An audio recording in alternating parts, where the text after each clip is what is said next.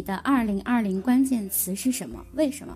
最难忘的回忆是什么？二零二零年最想感谢的一个人是谁？为什么？最难忘的一件事情是什么？为什么？如果现在给二零二零年一月一号的自己写一封信，开头一段写什么？如果存在平行宇宙，你希望另外一个你是怎么度过这一年的？有没有一个很久没见过的人，你想对他说什么？还记得少年的那个你吗？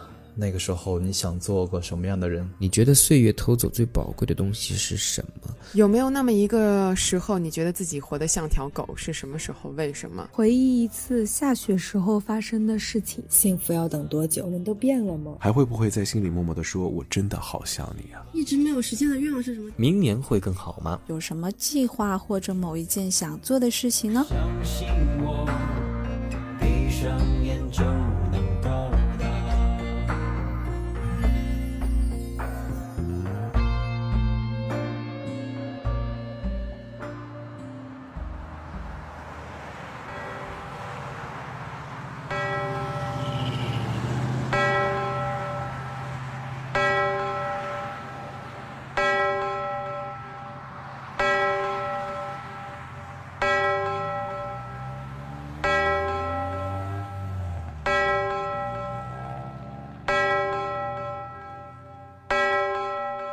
对不起，让你吃了那么多苦。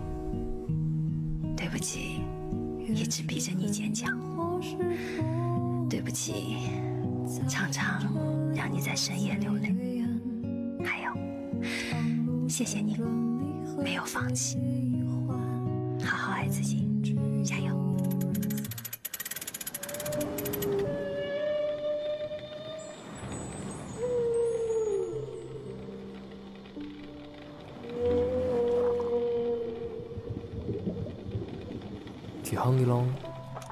地方。语言的限度，不可知的秘密。风中的谜语，用风来洗。海有海的声音，你有你听不到。我把心沉海底，关上窗，当哑巴。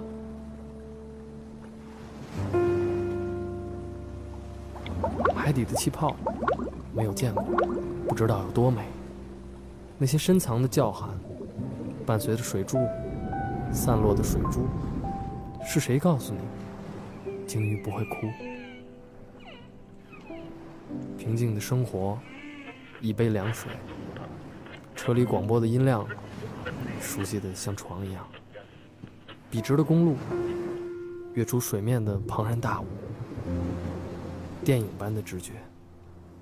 这是你的爱人。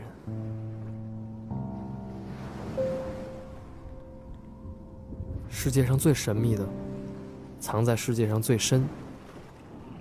世界上最神秘的，我们早已知道。忘了吧，忘了吧，忘了吧，忘了吧。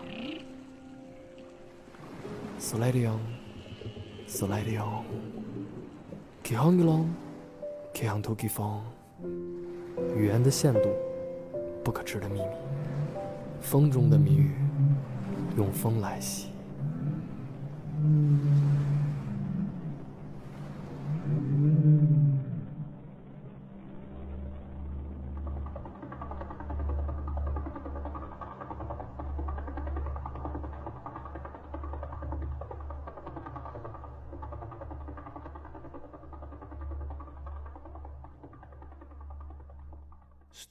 Starry, starry night.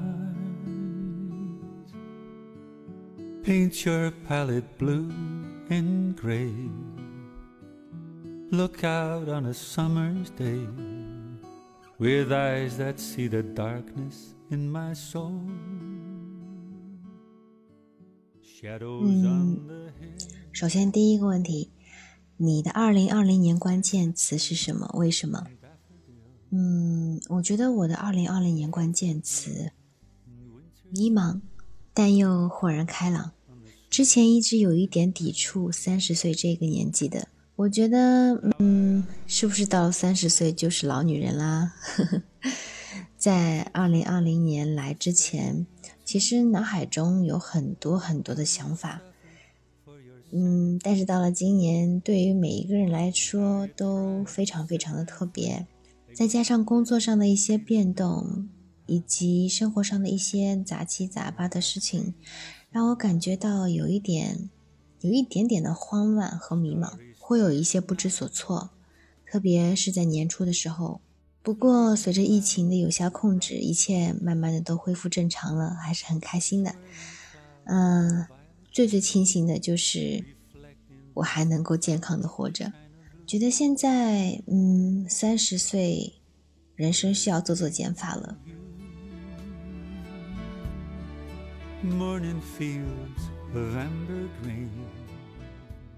我觉得我的二零二零关键词应该是蠢吧，因为我觉得我今年做了好几件蠢事，比如说考博士，所有的事情都准备好了，结果忘了交费。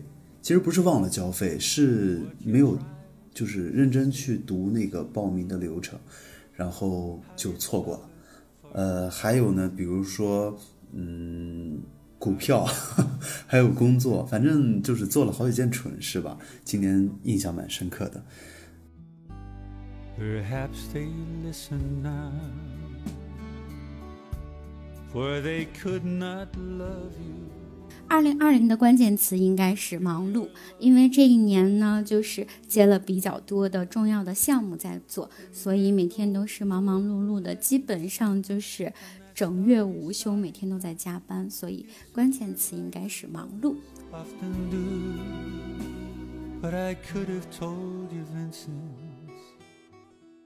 意外吧，我想大家都知道今年太多意外了。那因为意外的话，我也不得不应急处理很多临时决定的工作内容。但是我想不会再有跟这样就是这么高强度的锻炼机会了，经验宝贵。不过对我来说，最大的意外还是生娃。当我还在连轴转工作的时候，一个陌生的生命也不打招呼就来了。也可能是工作太累，也可能是喝茶太多。怀孕的第一个月是在医院度过的，医生丑话说在前头，说可能保不住。现在他快两个月了，生活总是充满惊喜，当然惊的成分多一点。不过看他现在躺在我怀里嘟着嘴，还是觉得像梦一样。这个意外似乎也挺美的。关键词是零，没错，就是那个二零二零年的零。呃，这个零其实也是意味着清零了，因为在一九年的时候我回国，然后在年底结束了苟延残喘的亲密关系，一段非常长久的异地恋。呃，也是在二零二零年的时候，意外的重新获得了新的感情闪光点。呃，男朋友从广州来到上海，然后我也和男朋友成为了同城情侣。同时，在二零二零年，我也是从呃学生呃去迈入了新的职场的环境。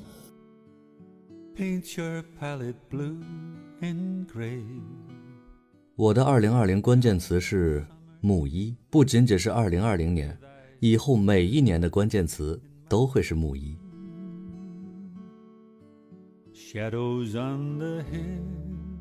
我的二零二零的关键词，我觉得应该是有三个，第一个是改变，第二个是焦躁，第三个是自我觉醒。我觉得今年应该是我这么多年以来尝试最多的一年。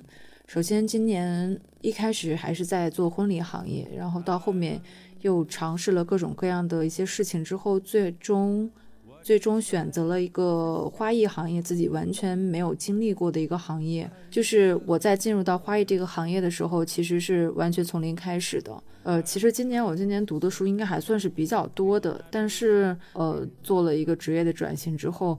你读这些书的时间就很少了，然后你那个焦躁的心理是非常非常迫切的。这个自我觉醒也跟我今年读的书有关系，呃，可能有更多关于女性成长方面的书。我其实之前没有考虑过说自己可能会是一个女权主义或者说是平权主义，但是今年我其实更加明显的感觉到自己可能真的是一个更加追求平权主义的人。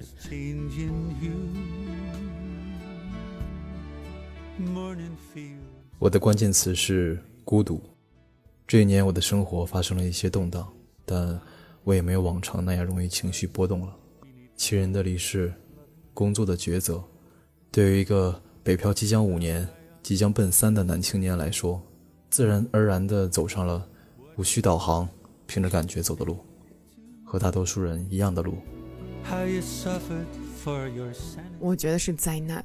嗯，首先这是我回国的第一年，原本是满怀希望回国的，但是首先就是碰到一场疫情，几个月大门不出的，每天就只能盯着手机，跟着新闻啊、数据啊，心情就起起伏伏的啊。其次就是今年家人患了重病，然后又遭遇了车祸，又有三个家人相继去世，我自己也经历了人生第一场手术，经常无数遍的问自己，为什么今年会这样？对我来说，简直就是充满灾难的一年。 often do. But I could have told you, Vincent, this world was never meant for one as beautiful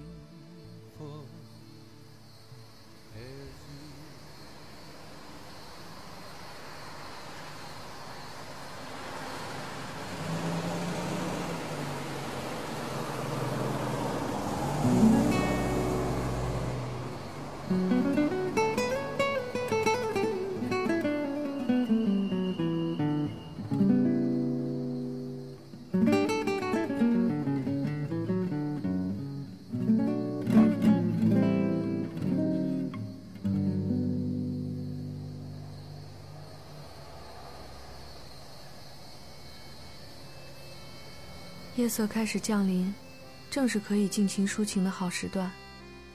不知道为什么，我突然很想和这个不相干的人说说我的故事。可是像我这么一个老听别人讲故事的人，会慢慢失去讲自己故事的能力，因为听来听去，你会发现所有的故事都差不多，不是 A 爱 B，B 不爱 A，就是 A 爱 B，B 也爱 A。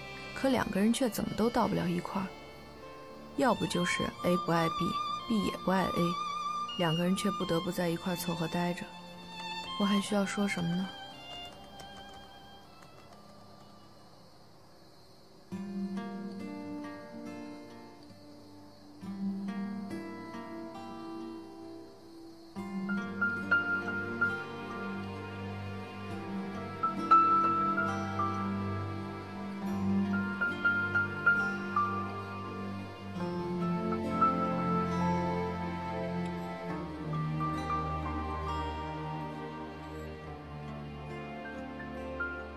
二零二零的关键词是定位，因为经历了非常不同寻常的一年，所以而且接近于而立之年，有很多东西需要去反复的去思考和琢磨，不断的去认清自己能做什么，做更多的一些事情，更好的一些事情，给带来给自己带来更多的价值，所以要不断的去定位自己在哪个位置，然后接下来去往哪个位置。In my soul. Shadows on the hill.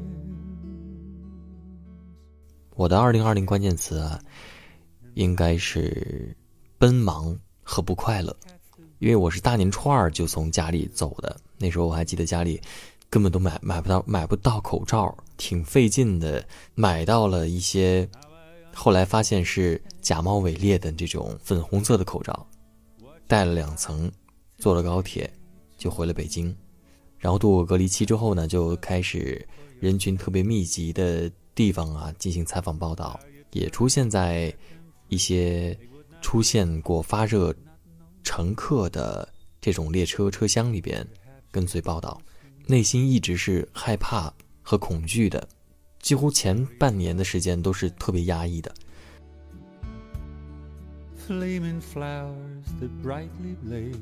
嗯，我二零二零年的关键词应该是平稳。最早期的时候，我在留言区写的是太难了，但是现在已经十二月了，也因为疫情的原因，今年大家真的过得都挺艰难的。可是，当我看见我身边的人，我还是决定把我的关键词定为平稳吧。虽然说收入不如之前，也遇到过很多挫折，但是这些失去，嗯，都都不如我自己得到的多吧，应该这么说。至少在精神层面上，我觉得我收获了不少。今年我看到很多人都是大起大落的，忽然觉得原来今年这样子的平安和平稳，其实就已经是最大的福分了。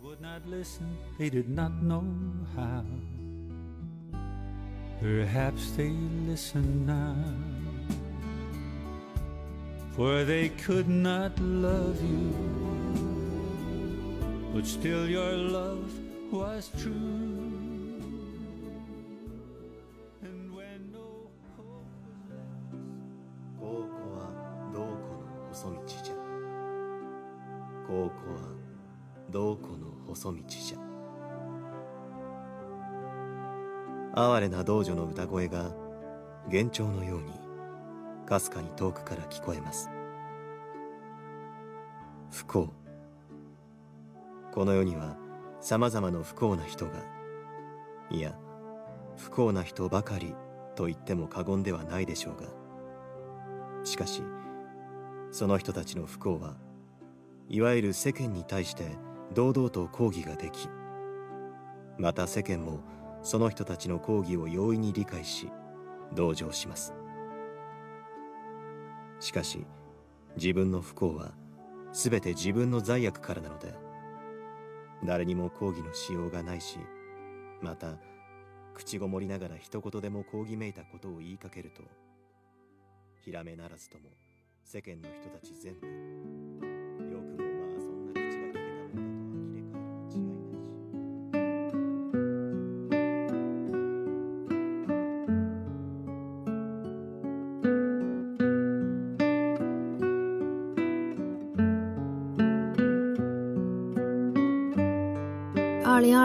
最想感谢的一个人是谁？为什么？是我的男朋友，因为二零二零年虽然有疫情，但是经历了比较长久的一段时间的分离，那也是非常的感谢他为了我从广州来到上海，呃，他同时也是改变了我很多不健康的生活习惯，然后教我去非常的，嗯，更乐于去亲近自然，然后加深自己与各种事物的羁绊和联系。嗯，也是非常的感谢他，因为在二零二零年的时候可以跟他在一起共度难关。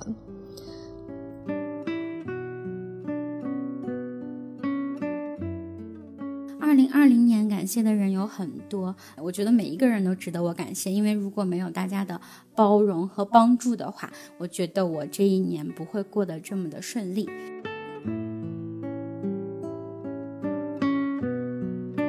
我最想感谢的人是我的老朋友丁丁，我们相识二十多年了。虽然最近几年我俩见面的频次要用年来计量，但是不管什么时候见面，我们都可以放开畅聊，从繁杂生活中偶尔短暂的抽离，放空一下自己，那种感觉真的很好。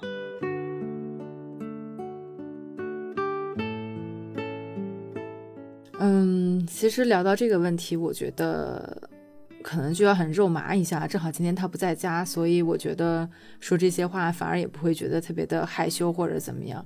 其实我今年最想感谢的人，嗯，很大程度上是我的爱人。怎么说呢？就是生活当中，首先是快乐的，而且是包容的。其次是支持的，我觉得这对我来讲都是非常重要的事情。而且今年我们也在磨合了新的这种相处模式，也各自找到了自己以后的一个短期的职业目标。那这个对我们来讲其实是非常至，其实是非常重要的。这个重要的背后都是来自他的支持。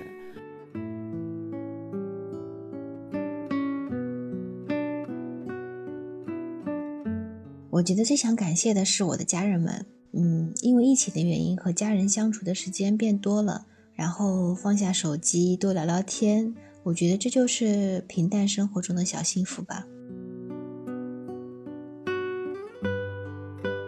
我觉得，我觉得最想感谢的就是自己吧，因为，嗯，今年虽然自己前面说自己很蠢，但是今年也做了一些不少的改变啊，然后这些改变呢，会让自己的生活，让自己的这个呃事业都有了一些进步，所以我觉得很感谢自己敢于去勇敢的走出那几步，然后呢，让自己现在，嗯，哎，我觉得是成成为了一个更好的自己。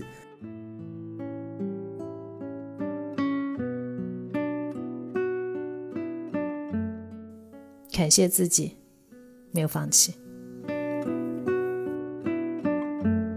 最想感谢的是自己，因为双子座内心有两个灵魂，当他们达成一致，就是天不怕地不怕的我，支持我做最好的自己。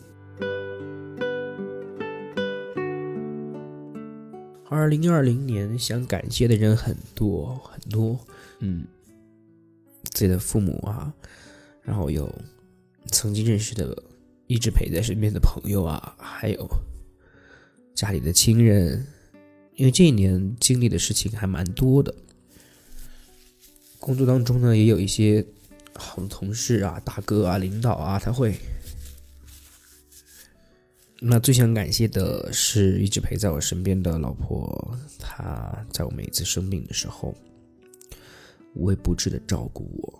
虽然她性子很急，但是。在我最无助的时候，身体最难受的时候，他一直都在身边陪着。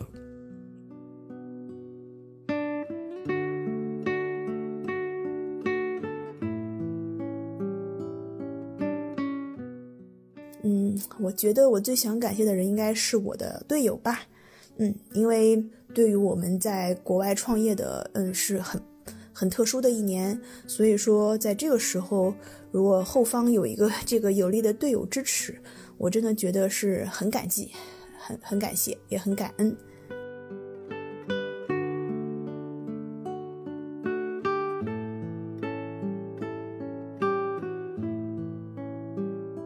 我觉得毫无疑问是我老公，嗯，他这一年绝对是无微不至的陪伴了，这是我们结婚的第一年。嗯，他一个生活在欧洲中心、养尊处优的小老外，跟着我回了国，然后又因为疫情的关系，工作工作没找着，生活生活一团糟。今年就是跟着我从一个医院到另外一个医院，照顾我的家人，然后又照顾我啊。在医院的时候，给我家人换尿袋啊，擦洗身子啊，他一句怨言都没有，特别的积极又很贴心。我住院期间，他也是被折腾了几宿没合眼，但是依然都一直保持正能量，鼓励我，陪着我。嗯，这一年下来，我只能说我更加坚定，我接下来就是要跟他走完这一生的。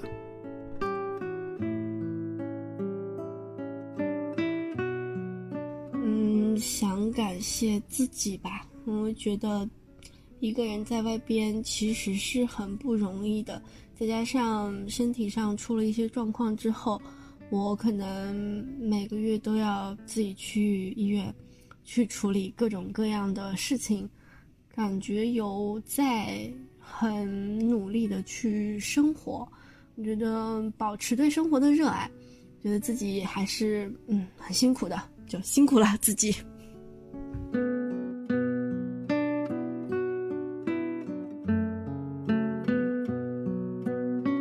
最想感谢的人呢？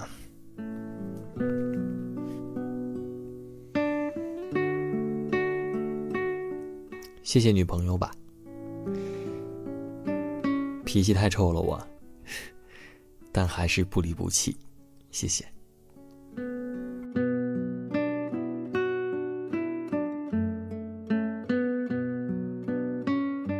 应该不是一个人，是两个人，他们是我父母。嗯，因为我从小就特别任性，也很自我。嗯，我父母对我呢一直都是特别严厉的，但是虽然是严厉，可是他们真的非常包容我的自我。嗯，在今年这么严峻的局势下呢，我其实是开启了自己另外一份事业的。他们对我的信任其实就是我的底气。虽然说经济上他们真的帮不了我太多，但是他们。就是特别相信我能把事情做好，然后会默默的帮我料理好家里的琐事，这样子让我没有后顾之忧。所以其实我特别感谢他们，就是不论我要做什么样的选择的时候，他们都会毫无理由的支持我和信任我，所以我必须得郑重的感谢他们啊！当然这些话我当着他的他们的面我也说不出口。如果有机会他们听到，他们能听到我的这期节目的话，我希望他们可以听到我的感谢，对。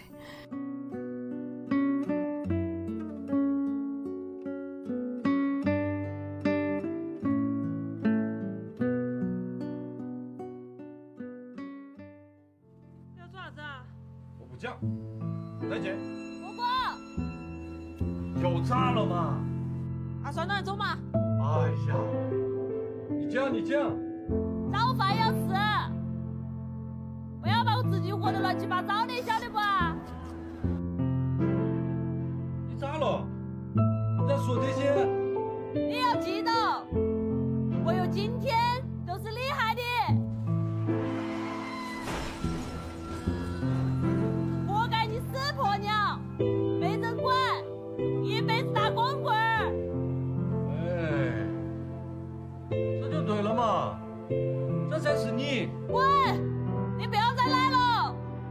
老子想来就来，想走就走，老子是你哥，晓得不？走。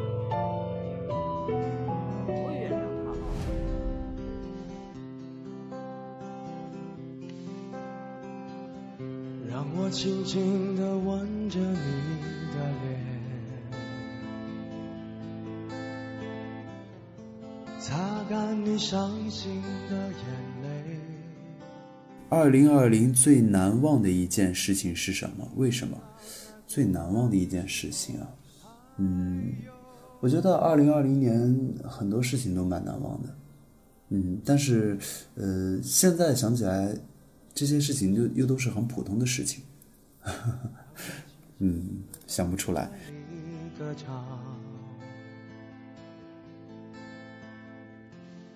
像是吹在草原上的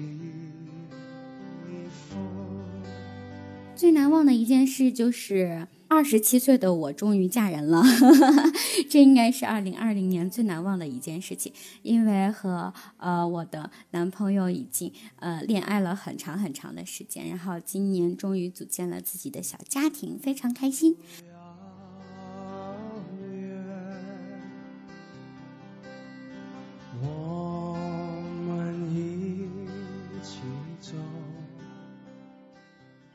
零二零最难忘的是我的一个小手术，取钢钉钢板。去年不幸骨折，打了钢板，一年多过去了，于是做好核酸检测，住院手术，一切顺利。啊，说到最难忘的一件事啊，就是今年对我来讲其实是挺特别的一年，因为去年我刚刚结婚。然后结果，二零二零年就完全没有办法回家过年，就等于是这么多年以来第一次离开他们，然后去过这个年。嗯，对于我来讲，其实心理上还挺难接受的。呃，年就是在初一，嗯，应该是到大年三十到初七这几天，然后我跟大飞我们两个人 一人替一天的哭。就整个这个年应该是被泪水覆盖的一个年吧。就是我哭呢，是因为这个事情，就这次疫情，嗯，我家里面可能就是有一点点的问题，但不是身体上的问题导致我哭。大飞是因为科比的事情哭，就是那两天我们都属于不能提，一提就开始。眼泪汪汪的，然后这个哭完那个哭，那个哭完这个哭。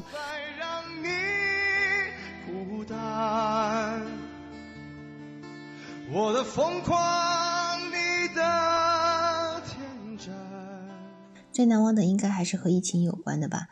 作为医务工作者，我的很多同事都上了武汉的第一线，不管是前线的报道，还是他们平时发的朋友圈。那段时间甚至有一点不敢看，因为怕看了会哭。嗯，经过这次事情之后，我觉得对于生命的敬畏有了更加深层次的了解吧。再加上有了娃以后，感觉自己 感觉自己更怕死了。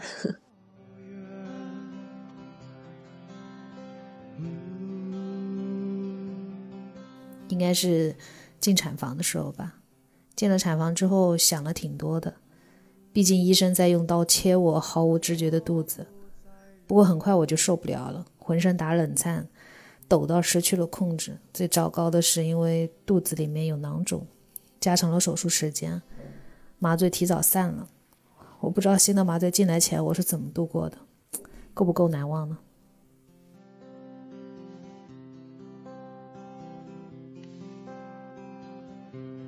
我轻轻地吻着你的脸，没有难忘的事情。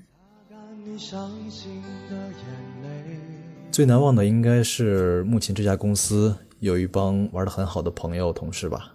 如果今年不能够回家乡过年的话，我们应该会在我住的地方一起吃火锅吧。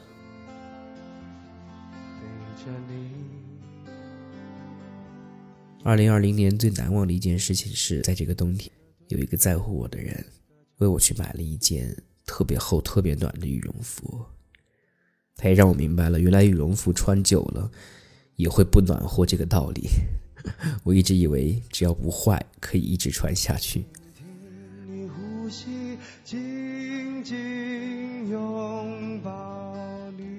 我觉得最难忘的一件事情吧，应该是，嗯，在二零二零年这一年，因为我们就是海外很多小伙伴，无论是遇到了这个生意上的一些问题，还是说因为这个疫情他的担忧，我们身边有很多很多人都离开了。就是都呃不不是那种离开啊，就是回到回到国内了，就是那种举家的回去。所以我觉得二零二零年其实，嗯，对我而言，我感觉的一个很大主题就是就是分离。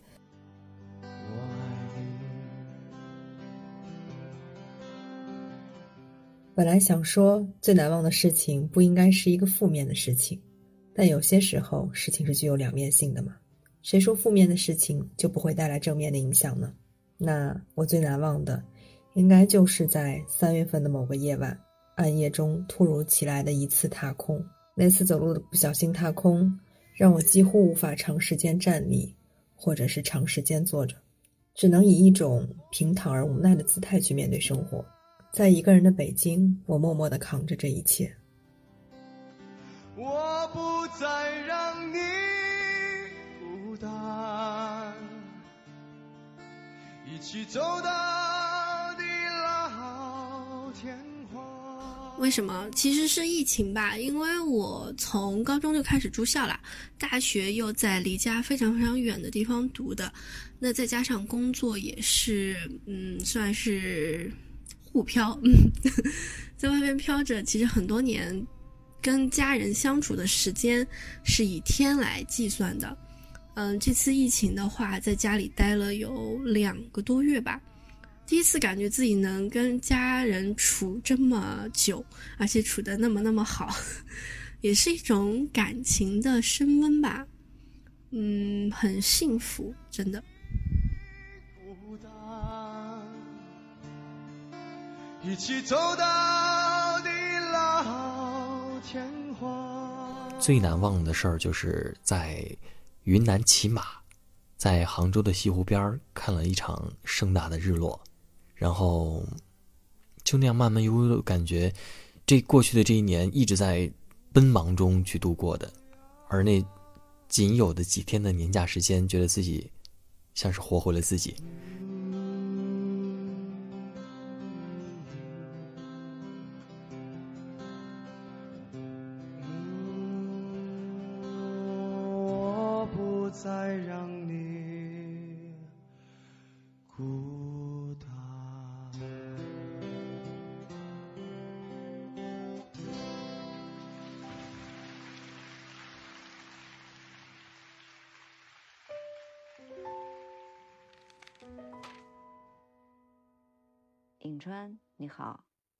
记得我妹妹袁之华吗？她不太引人注意。如果你已经忘了，也不奇怪。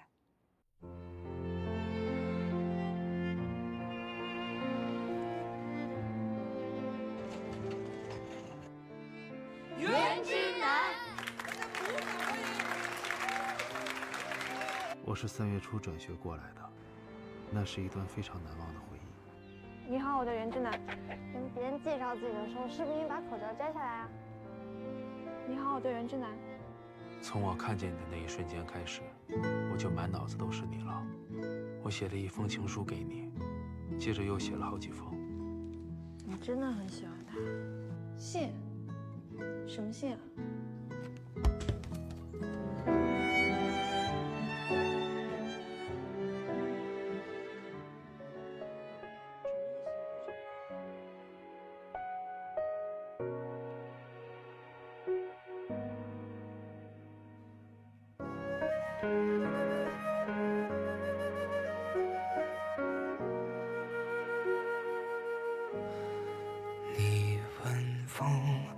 什么拖着候鸟飞翔，却又吹得让它慌张？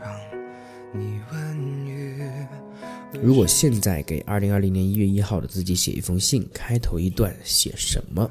我会说，嗯，嘿，亲爱的你啊，亲爱的那个自己啊，这一年你要好好的，困难会非常非常多，痛苦也会非常非常多，失去的也会很多。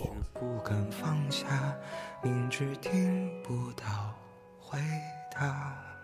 如果光已忘了要将前方照亮，你会握着我的手吗？可能会写耐心等待，就这四个字吧。耐心等待，嗯，是四个字没数错。因为当时的一月一号，我是一个待业的状态，然后没有收获到自己心仪的 offer，我还比较焦躁，因为我不知道就是呃来年我自己应该嗯怎么样去安排自己的工作呀之类的生活呀什么，就是比较迷茫，所以我会这样写：耐心等待。就像空中漂浮的渺小的。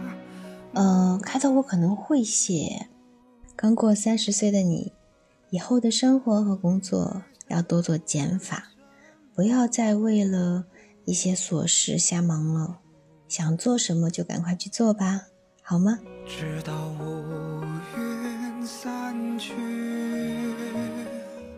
开头我会写：“亲爱的交大，你好，我是来自二零二零年十二月三十一号的交大。虽然这一年过得很不快乐，过得很不顺利，但是我相信你有能力，你有办法，你也有勇气去面对它。所以我不会告诉你应该去做什么，不应该去做什么。我希望你能够跟着自己的心，认真的去过好每一天。”？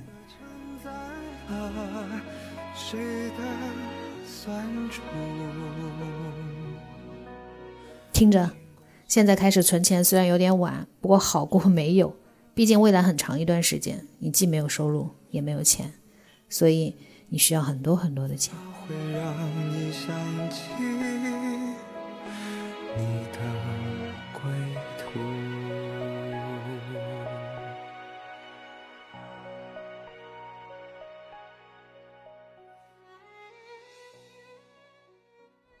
亲爱的儿子，你好，七年不见了。天下的父母都会担心孩子被社会淘汰。替你们单位背黑锅的时候，你想过儿子吗？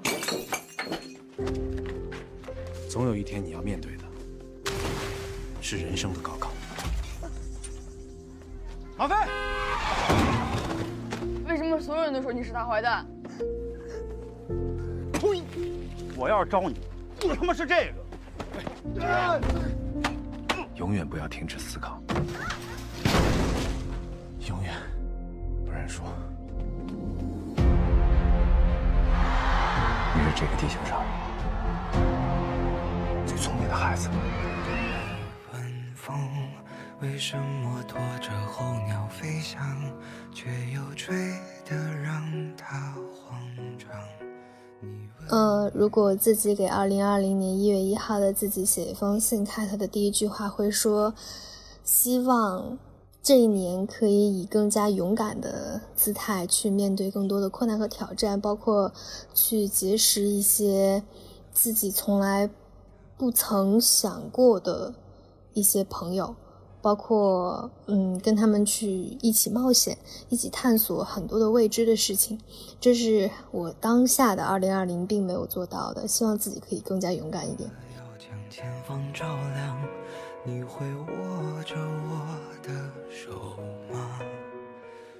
呃，人生没有重来，但既然给我这样的机会，我想写的是：照顾好身边的亲人朋友，做好万全准备。抵御不可抗力，早点找到自己的生活重心，别太善良，也别太大方，口蜜腹剑要分得清，别慌不择路，但也别徐徐而来，该佛系就佛系，该争也得据理力争。就像空中漂浮的渺小的。嗯，今年或许会比你想象的还要难。嗯，当灾难真的降临到你自己身上的时候，我相信你会做得很好，没事儿的。嗯，一切都会过去的，最后的结果都是好的。但是你一定要切记，先照顾好自己，你照顾好自己，才能照顾你所爱的人。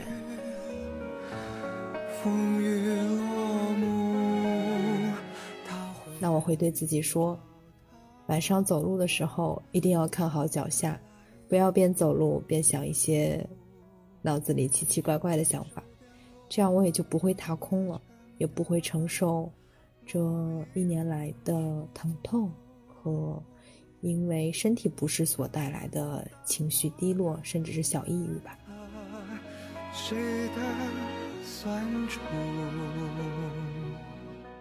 写，嗨，我是二零二零年的你，希望二零二一年的你可以健康、平安、快乐。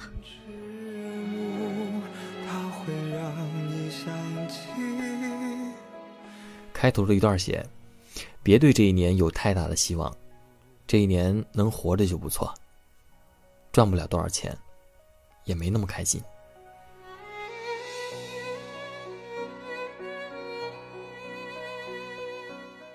嗯，我应该会这样写：“嗨，今年你会遭遇到一个很大的变故，我希望你可以坚强一点。”了解人与人之间的某些关系是各取所需，是互相成就，是因果循环。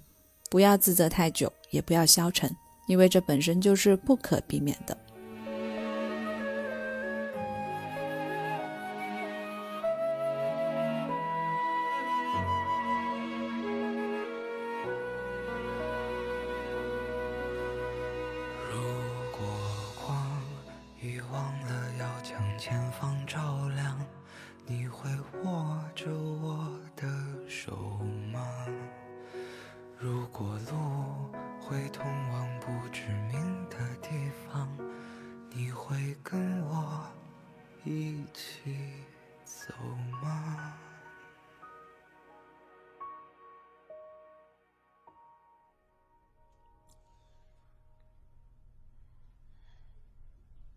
你知道人总是这样的，比如去年过年我买那件绿毛衣，从交了钱那一刻起我就开始后悔。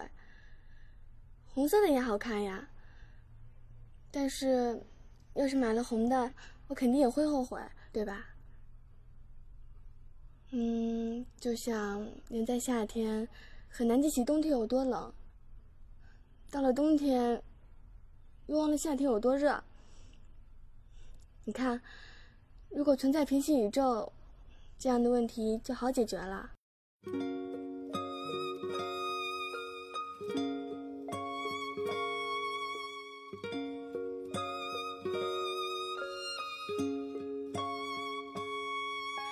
好不容易走你走过的楼梯，玩你玩过的游戏，做你没做完。这条路我也觉得。好熟悉，所以我有理由怀疑你住过这里。如果存在平行宇宙，你希望另外一个你是如何度过这一年的？嗯，我希望他能够遵从自己的内心，不要有太大的心理负担，凡事尽力而为，幸福开心的过自己的日子，这是最重要的。直到我忘了爱上过你，我才拿出来温习。嗯，如果是有平行宇宙的话，我希望另一个我就是快乐、健康，然后不要这么忙碌的度过这一年就好。如果存在平行宇宙的话，我只希望另外一个我可以按照他自己的想法度过他的这一年。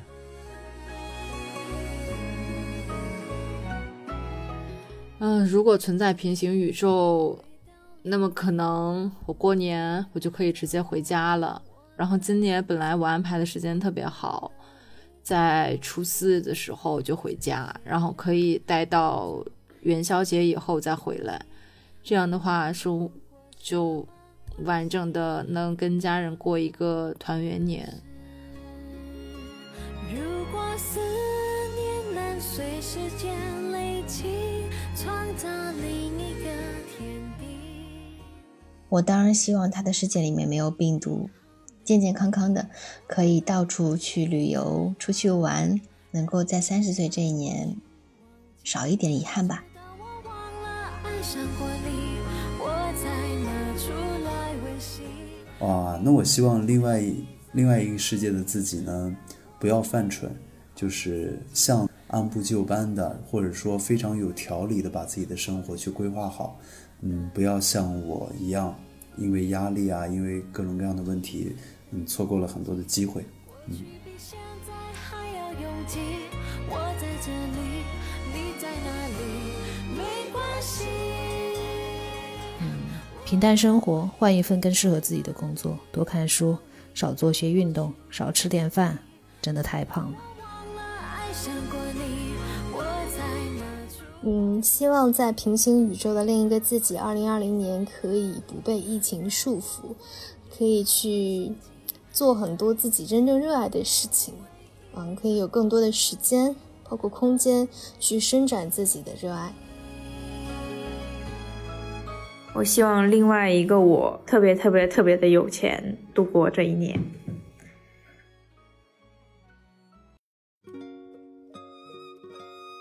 我不期待存在平行宇宙这种说法，我觉得就是这一年，嗯、完满的度过，没有留下遗憾就可以啦。你说的这些，一定是未来吗？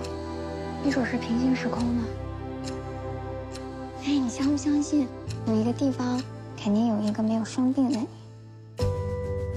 然后正常的上学、毕业，做了一个小探险家。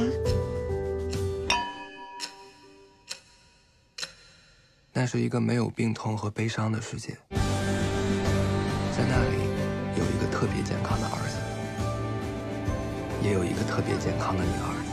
那里从不落雪，也没有风，是亘古不变的地方。大家都过着自己理想的生活，简单而美好。我们珍惜每一刻，我们很少说话，但常常微笑。啥意思啊？小红花，奖励你人生第一回积极主动。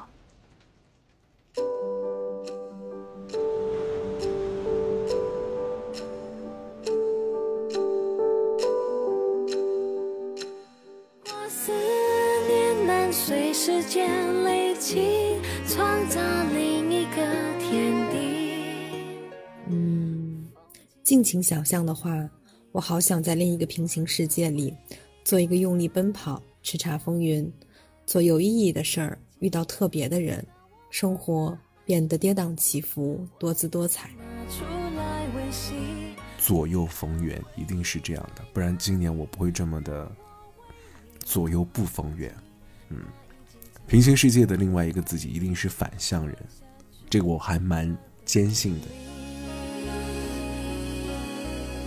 我希望另外一个我，在这一年能够别那么紧张，就像当时在西湖边走路散步的我一样，能够从容一些、慢一些，心情好一些。如果是在另一个平行空间里，那么我希望我可以实现自己在一九年的时候定下的出行计划，可以踏上新疆这一片土地，去看一看和南方完全不一样的山川湖泊。我希望那个空间里 的一月一号之后都没有遭遇到病毒的袭击。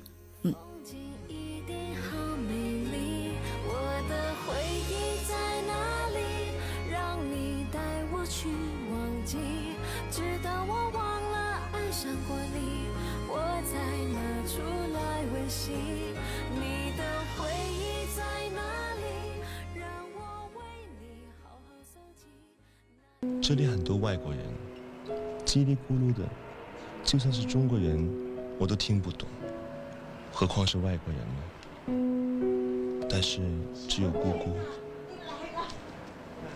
我才明白她在说什么。姑姑很好，她给了我自己一个房间，光线充足，还有独立的厕所，晚上尿尿也不用跑到外面去。方便多了。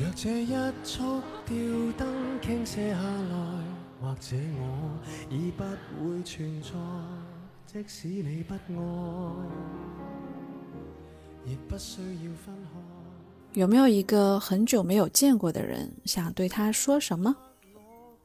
嗯，有一个很久没有见过的人，我们在彼此的世界里都是互不打扰的，但是却是最真心祝福对方的。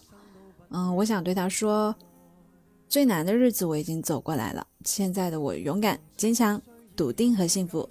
谢谢你，总在我最消沉的时候给我勇气。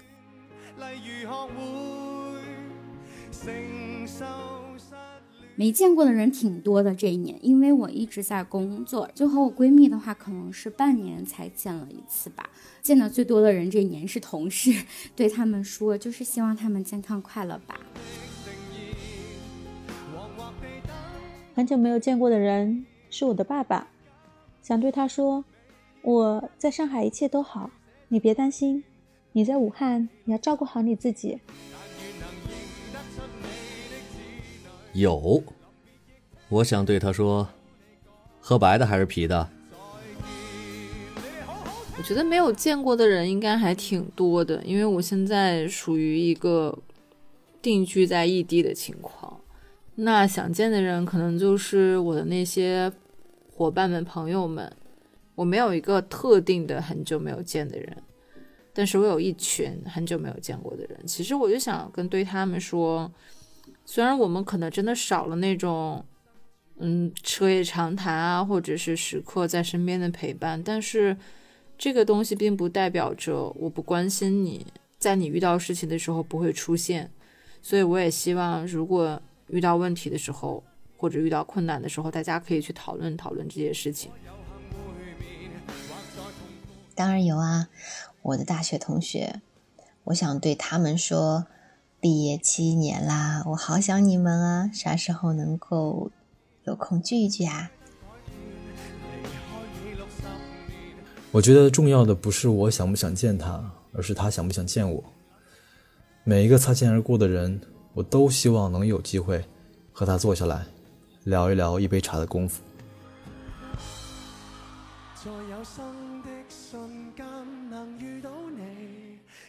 有很久没有见过的一个朋友吧，嗯，那个时候年幼无知，嗯，是真的是年幼无知，不知道什么是生活，什么是爱情，那想对他说。谢谢你啊，曾经喜欢我，谢谢。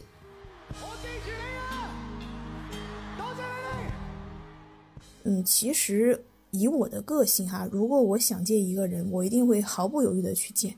什么坐火车、坐飞机，这个都阻拦不了我。所以说，你有一些人想去见，你有一些事情想去做，那就不要等待，就立刻去跟他说。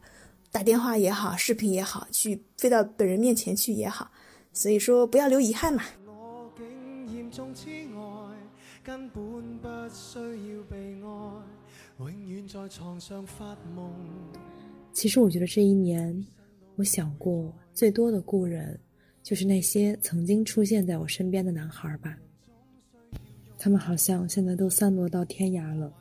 如果一个最想对话的人，是我在读研时候的一个异性好友，我还记得在黄厝海边，我们看到一一对情侣拉手通过一个路障，他突然就问我：“要我拉你吗？”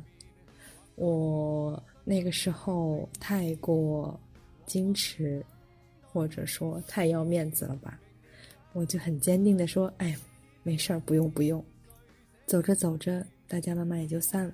现在我很想对他说：“祝你一切顺利呀，希望你在那边快快乐乐的。”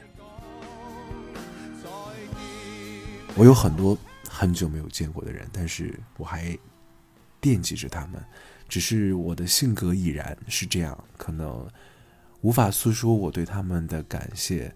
像之前芳芳出啊了一些事故，本来说想去看他的，但是又想着，好像去看合乎礼节吗？现在不是疫情期间吗？会不会有很多诸多的因素？见了面又聊什么呢？但是心里一直是有他的。这样去讲，会不会觉得很唐突？我相信大家一定会有这样的经历吧。我是一个看起来善言辞，但其实不善交际的人。心里面想着他们，我相信他们能感受到，但确实做的很少。希望新的一年有所改变吧。嗯，有一个人我已经有，嗯，其实再算。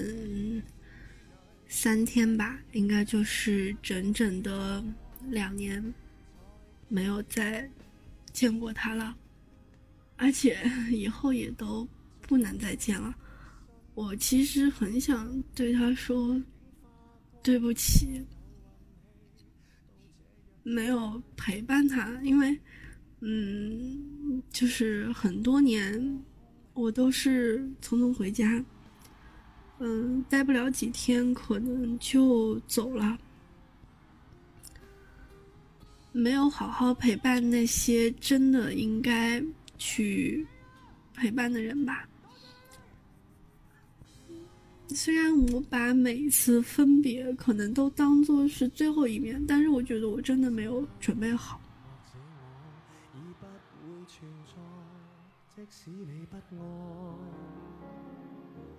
亦不需要分开。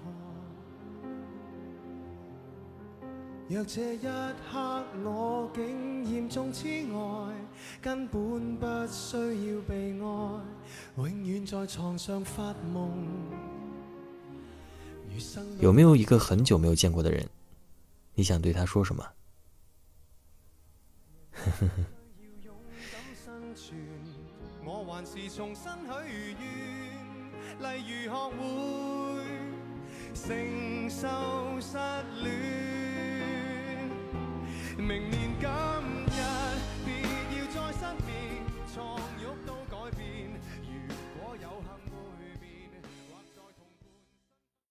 如果有一天我走了，你会像马达那样找我吗？会啊。会一直找吗？会啊，会一直找到死吗？会。你撒谎。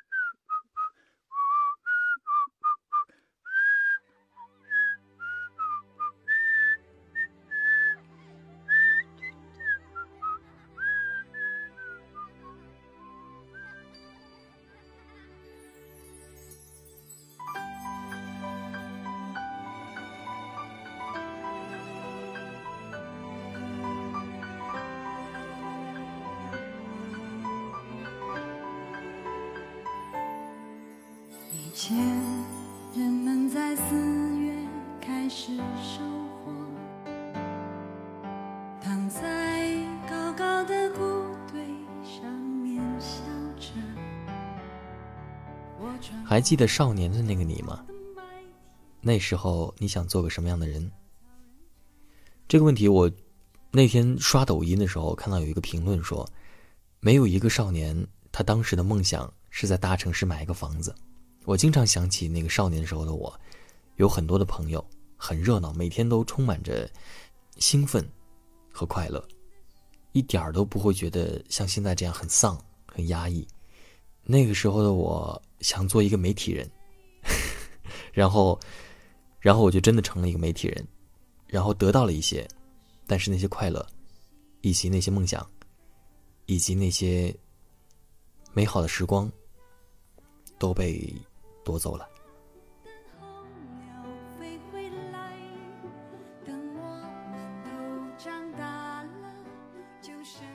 少年的我太快乐了，因为不用担心赚钱的问题，也不用想着怎么养活自己。那个时候想成为一名广播播音员，这个是我一直以来的一个梦想，就是希望用自己的声音去，嗯，怎么讲，陪伴别人，然后带给大家快乐和温暖。然后一直就想成为一个播音员，所以大学的专业也就是学了播音与主持。但是现在的工作和当时的专业不是很相关，我现在是一名优秀的影视后期制作，所以还是没有成为自己想成为的人。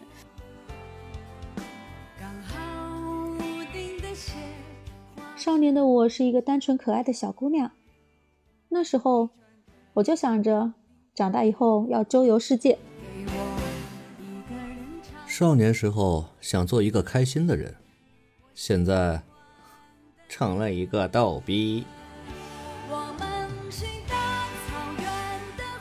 啊，我觉得少年的我呀，我觉得要分看哪个少年吧，因为我觉得现在自己还是个少女，所以，所以我觉得我现在也挺好的。我曾经想当过律师，因为觉得自己这样是可以主持正义的。然后我还想当过，我还想当过什么？我还想当想当过科学家。然后这个科学家就是研究各种各样的东西，然后还想当过什么？还想当过记者。哦，最后还还有一个是要想当过会计这种事情，我也不知道为什么会有这些这些想法，但是后来这些想法都根据自己的，都跟着自己的成长的经验，然后被一一删除了。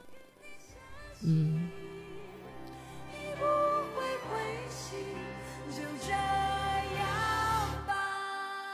这个问题突然让我想起了那一句歌词：“还记得年少时的梦吗？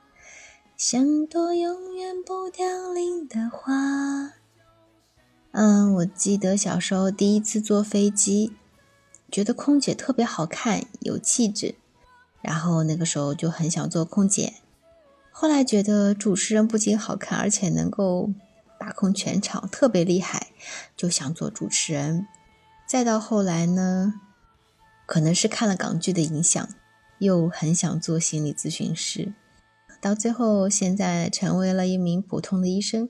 这个是我高中时候的愿望，现在也是愿望成真了。做一个什么样的人呢？嗯，我觉得做一个好人吧。那你想怎么样？读书。考试，上好学校，想变成最聪明的人。如果可以的话，保护世界。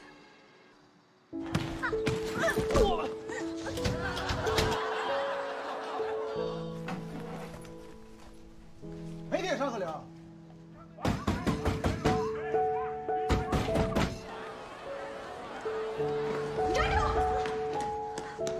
高考完，你就变成大人了。但是，从来没有一节课教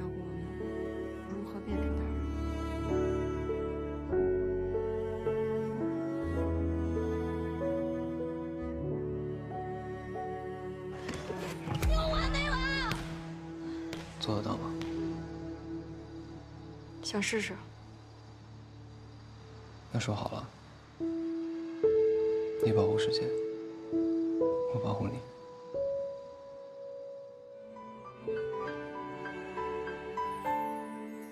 以前人们在四月开始收获，躺在高高的谷堆上面笑着。呃，我记得我上高中的时候，嗯，就一直很想读后来读的专业，然后呃，也也想做自 自己现在正在做的工作，所以我觉得，嗯，我现在就是按照自己当时的理想、当时的梦想去生活，这一点还是蛮好的。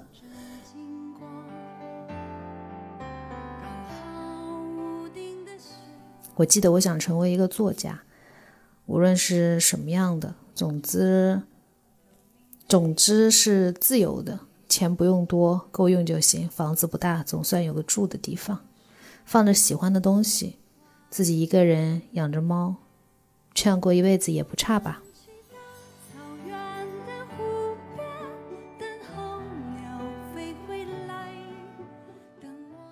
那个时候，哎，好久了，我都不记得了。那个时候可能就是想做现在的自己吧，但是现在的自己又不想做现在的自己。嗯，就是这样。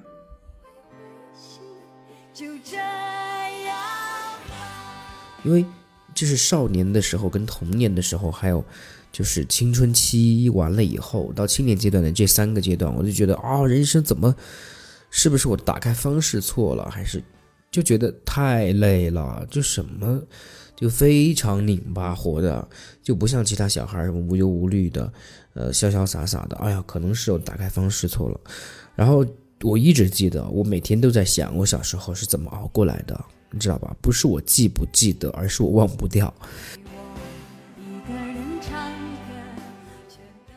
我觉得少年的我和现在的我区别不是太大，可能我觉得现在的我还更洒脱一点。那个时候就是想在事业上有一个特别高的追求，就是我感觉自己可能是小时候一路走来，就是在学习上还是嗯做的比较好的那种，就是大家所谓的别人家的孩子那种。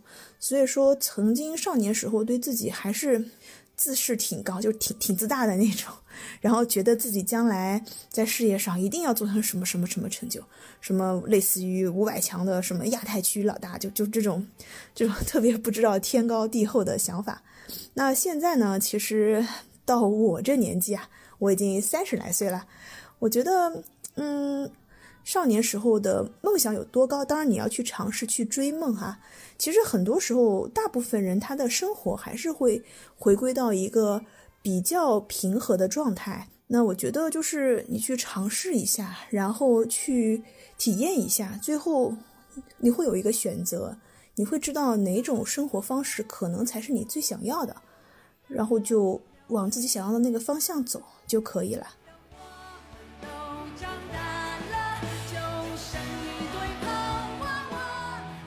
嗯，我当时其实想做一个呼风唤雨的公司高层，可能也是因为自己一直都是班长啊、学委的关系吧。但是其实后面工作了，出了国以后，我的世界观、价值观都变了，感觉说，嗯，没有什么大富大贵的宏伟志向了。我现在只希望有一个自己的小家，啊、一个为生活奋斗的小目标。和自己所爱的人，一条狗，一只猫，在这个家里面按照自己的意愿生活。躺在高高的谷堆上面笑着。中学时代特别想做一个一切尽在掌控中的人，我只是想能够通过自己的努力得到自己想要的一切。但是社会的毒打让我发现，哪有那么多心想事成啊？生活嘛，本来就充斥着很多不确定，甚至有几分魔幻。学生时代，我最爱化学，最喜欢做实验，非常想通过那些元素符号、物质变化去探求这个世界，甚至想为这个世界做出一点点能够被看得见的贡献。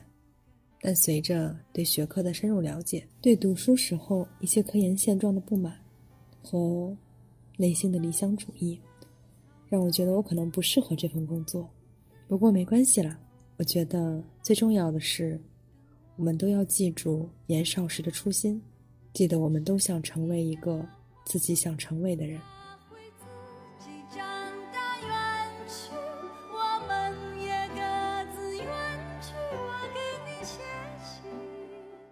嗯，记得，其实感觉那个时候有点呆呆傻傻的，大概是非常想成为一个女强人，就是嗯电视剧里那种七长八米二，然后一出场所有人都自动静音，嗯，大概就是踩着高跟鞋走在路上非常酷。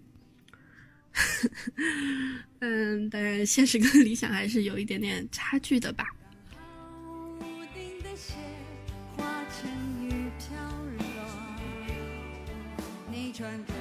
年少的时候，自己是很糊涂的，但是最想要的东西应该是自由吧。小的时候以为自由是无拘无束的，是随心所欲的。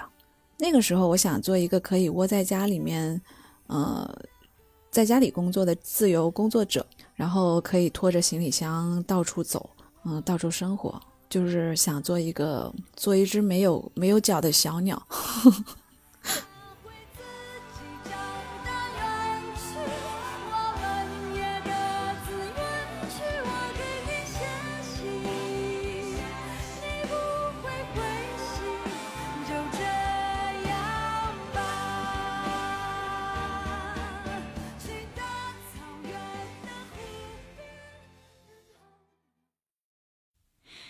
手上青春还剩多少？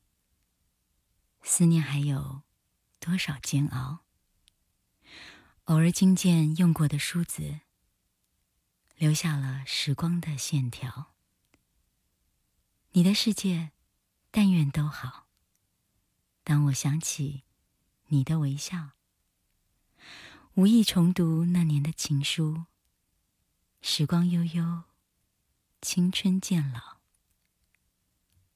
回不去的那一段相知、相许、美好，都在发黄的信纸上闪耀。那是青春，失去记号，莫怪读了心还会跳。你是否也还记得那一段的美好？也许写给你的信，你早已经都丢掉，但也许这样才好。我少你的，你已经从别处都找到。也许这样才最好。哦，月光洒在每个人心上，让回家的路有方向。哦，离开太久的故乡。老去的爹娘。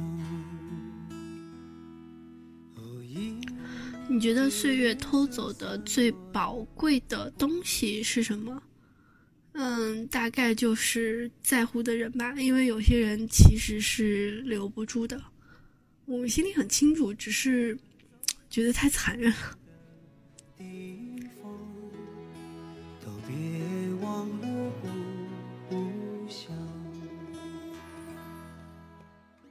我觉得最宝贵的东西应该就是时间，对，这个是我这一年就是最感悟的一个东西。我觉得这一年过得实在是太快了，然后一眨眼发生了很多事情，然后嗯，也会失去亲人，然后也会收获很多东西。是什么结束，让我如果是丢了别的东西，都可以有办法弥补回来。比如说，我们把它找回来，我们选择购买一个替代品，等等等等。可唯独被岁月偷走的时间，再也回不来了。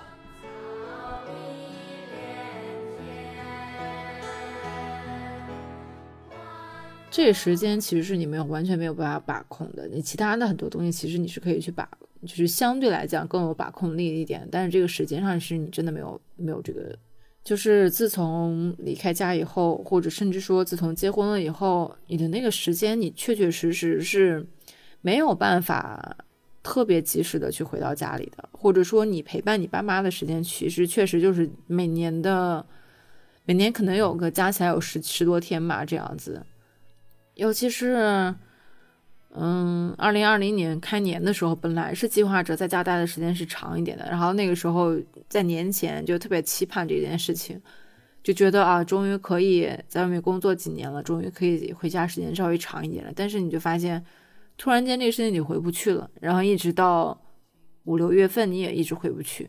所以在疫情刚刚解封没有多久的时候，我还没有很忙的时候，就抽空回了趟家。但是后来随着职业。规划的改变也没有太多的时间回去，所以其实有的时候我就很不能看那种就是跟时间呀、跟父母有关的东西。我觉得这个事情就是你还是要割舍一部分东西的，但是这个东西其实是你最不想割舍的。那其实这个现在如果时间能更多一点，如果时间是有四十八个小时的话，你肯定就可以再回到那个地方，或者跟他们时间再待的时间长一点，这样子。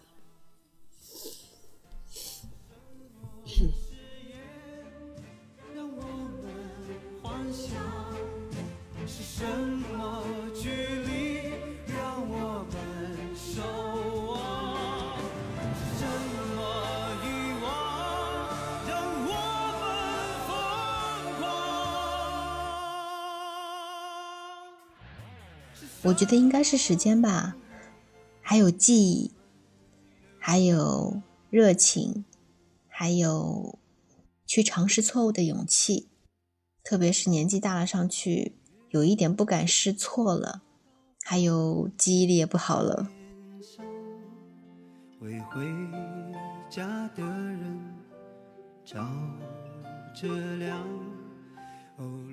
嗯，岁月偷走的最宝贵的东西，我觉得应该就是我们当。最初的时候的想要的东西吧，嗯，因为很多人在成长的过程中都会忘记自己要什么，嗯，永远会觉得，哎，社会改变了，我应该去适应社会。可是，嗯，我们总是在变，却忘记了我们最初想要的东西。嗯，说的好像有点混乱啊。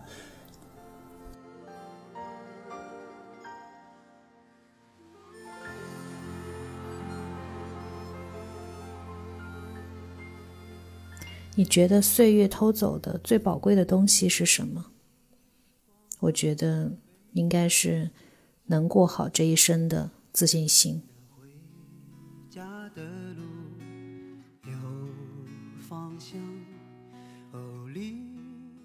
是发际线吧，毕竟植发太贵了。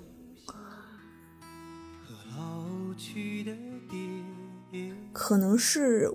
那种敢闯敢拼的精神吧，因为少年的时候可能因为没有那么多的羁绊啊，不像现在啊有家庭啊什么的，你每次在做一个抉择的时候都要考虑很多。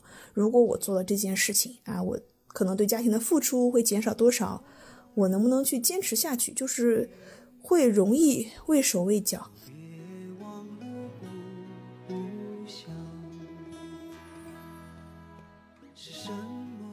是我的笑声吧？其实我小时候很爱笑，嗯，在上大学之前吧，特别爱笑，但是现在非常少笑了。我大概唯一的笑声就是跟我的爱人在一起的时候，他真的很会逗我开心。而我的第一条皱纹，是我眉头的竖纹，就是因为我皱眉头 皱的太多了。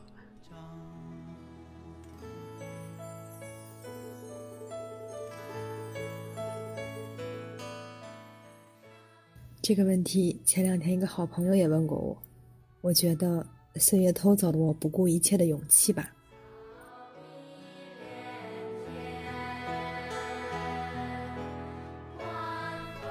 是我的青春美貌，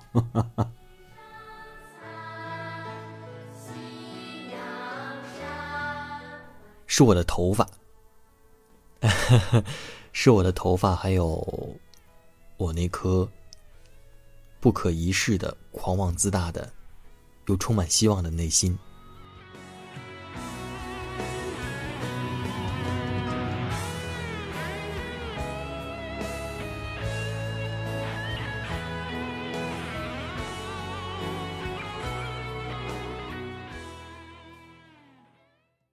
所有短暂而浪漫的镜头，都可能是日后的致命伤。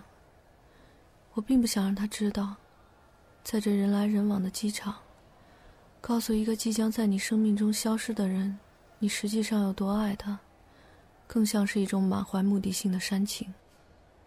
在这种时候，绝口不提比千言万语好。我要笑得尽量云淡风轻。我知道，在这一刻之后。我年轻的爱人小白会登上飞机，踏上异国土地，开始崭新的生活。用上其他香味的香皂或洗发水，甚至结识新的女人，对新的女人说出新的如果。人们总是喜欢用“如果”去勾勒一些莫须有的奇迹，可大部分“如果”都不可兑现，不过是从希望到绝望的一个缓冲地带。醒来的夜里，想起失去的你。曾经说着远一起，现在却不再联系。就算时间它模糊了很多的东西，我依然在深爱着你。如果当时的我们能少一些固执，是否会有更好的结局？有没有那么一个时候，你觉得自己活得像条狗？是什么时候？为什么自己活得像条狗？嗯，没有哎。有的时候我觉得自己活得像个猫，比较懒。远方煽风点火，雨夜静静秋。树满枯竭凋落，微风洒悲奏。我觉得我有很多时候都觉得自己像条狗，就是我觉得打工人太累了，加班的时候有时候就是，呃，连续加班的话就会出现那种嗯心脏疼痛呀什么，毕竟年龄大了，对。但是说真的，我觉得狗狗会比我幸福，没有那么多的，就是烦恼可以 要去想。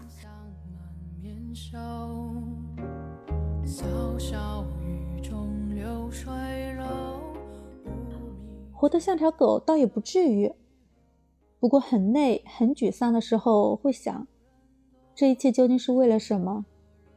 人间不值得。然后又想，都已经这样了，再坚持一会儿吧。以前总会在自己特别难受、特别疲惫的时候，觉得自己活得像条狗。可是自从我养了狗之后，我只会在自己特别幸福、特别放松、特别舒适、开心的时候，轻轻地说一句：“我可真像条狗。”不要总在自己疲惫的时候说活得像条狗。狗永远不会因为生活而疲惫，它们幸福极了。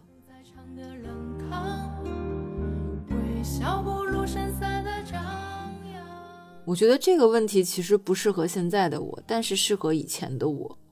就以前的我可能会真的就是这样的感觉，因为你真的不喜欢那个工作，你觉得那个工作就是煎熬，你就在想，为什么呢？你为什么要去做这个工作呢？最后答案就真的只是因为钱。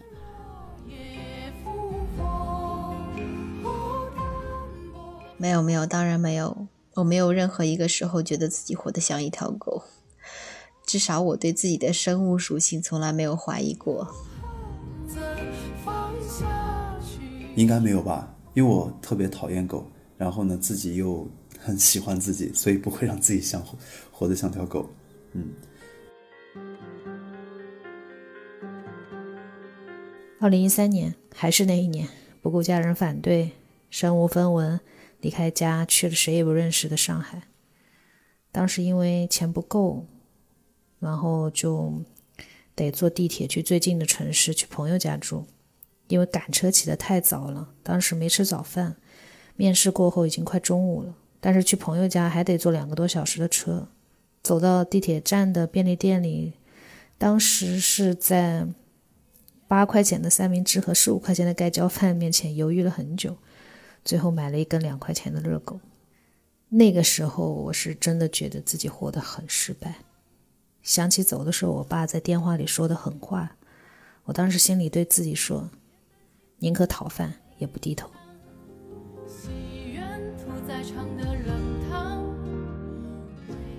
有过，比如在乙方做新媒体的时候，下班买衣服，还得被一个消息弄得慌了手脚，想办法改稿。呃，还有就是被分手，拼命想挽回，使尽浑身解数的时候。现在想想，怎么会做出那么多蠢的要命的举动？太像狗了。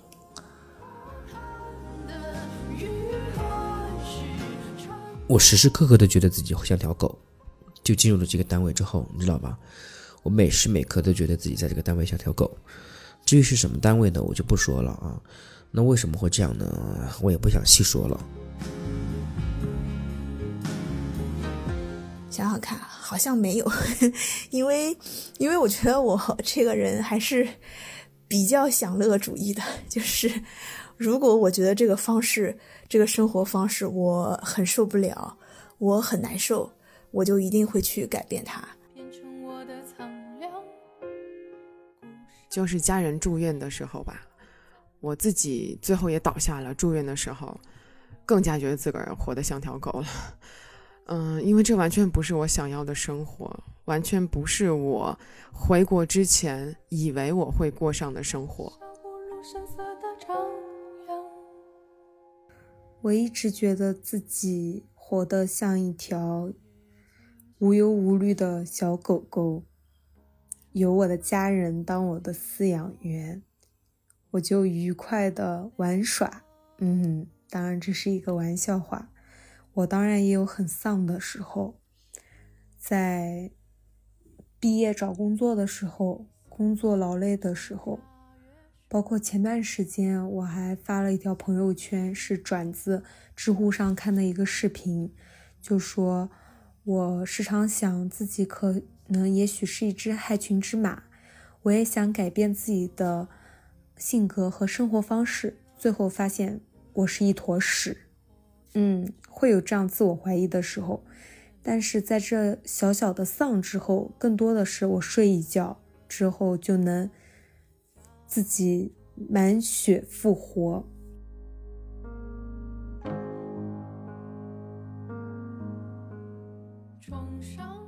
上一份工作的时候吧，凌晨三点钟还在一件一件啤酒的喝，电话里哭诉着求着有人能把我捎回去，推杯送盏之间的眼不走心和各种拙劣的演技，不太像一条狗，像一条喝醉的海豹。嗯，没有。因为我对自己目前的生活状态很满意。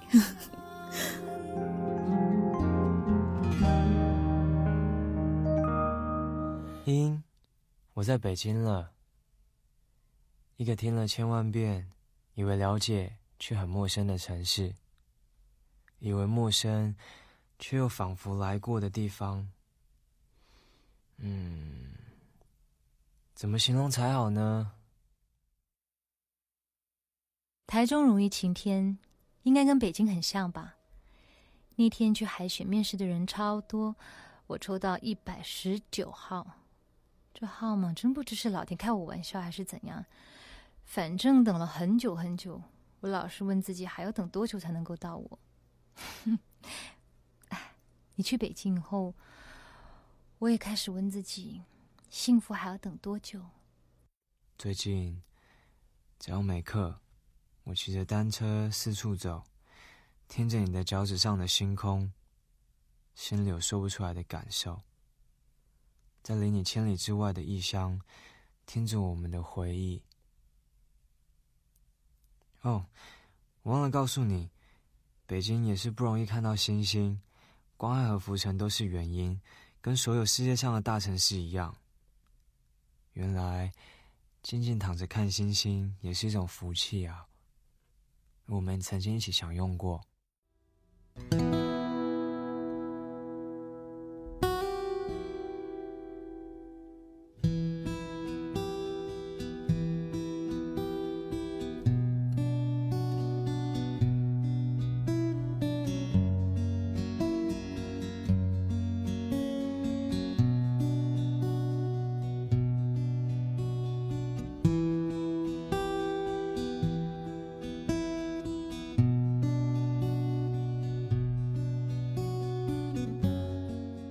幸福要等多久？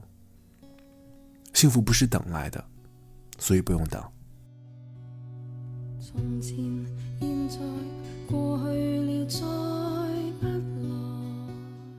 这个问题我好像给不出来答案，因为我觉得我一直都挺幸福的。哎呀，这句话好凡尔赛。幸福不要等很久，幸福就是一家人整整齐齐，吃吃饭。喝喝茶，聊聊天，发发呆，哼着小曲儿，晒晒太阳。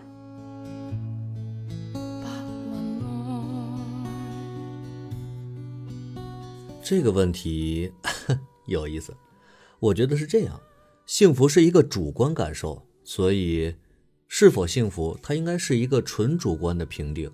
那么，幸福要等多久呢？不需要等啊。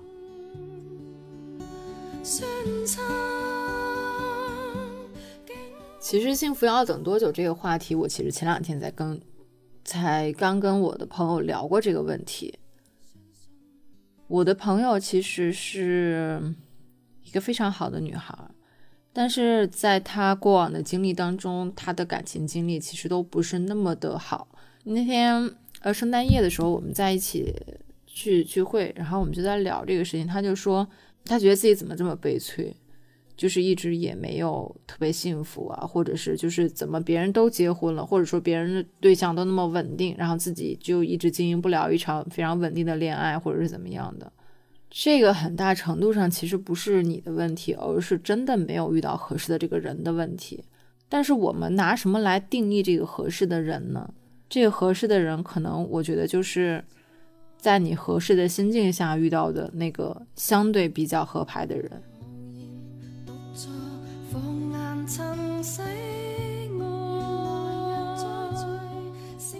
自认为我是一个比较容易知足的人吧。于我而言，幸福不用去等，自己去发现就好啦，就在身边的小小的一些细节里面嘛。我觉得，特别是当了妈妈之后，劳累或者难过时候的一个温暖的拥抱，一个甜甜的亲吻。还有回家时候准备好的一桌小菜，这都是，这些都是幸福。可能我是比较容易满足的人吧。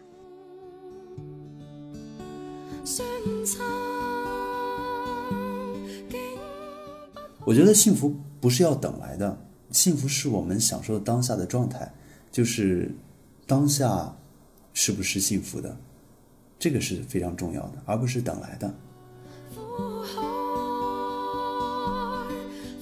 也许一辈子，也许一瞬间，幸福只是一种感受。幸福要等多久？我也不知道哎。这要看每个人心里对幸福的定义吧。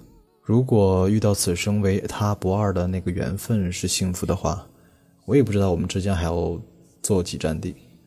如果财富自由，衣食无忧。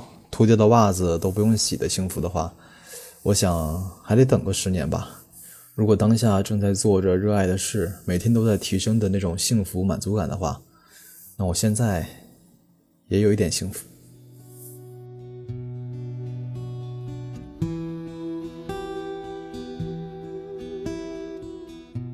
但是如果说感情的幸福的话，嗯，已经实现了一部分，已经实现了一部分。当然，我还期待会有更多的幸福实现。嗯，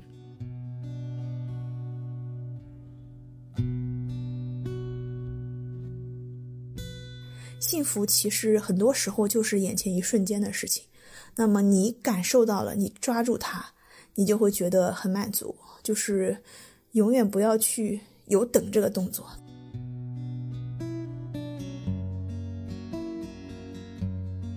嗯，我想对我来说，我想等家人身体都稳定了，自己身体也好点了，就去做一些大的改变，比如说离开我现在所在的这座城市，改变我的生活、工作方式等等。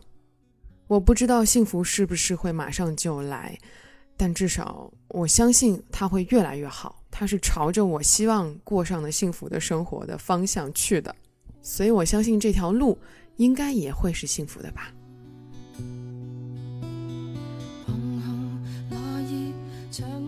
幸福嘛，当然不要等啦。幸福就是我们现在活着的每一刻呀。如果有喜欢的人，那么就和他去聊天，去和他去看风景，哪怕只是和他吃一顿饭。如果有想做的事，那就着手去努力，去计划，去筹备，去一步一个脚印把它实现。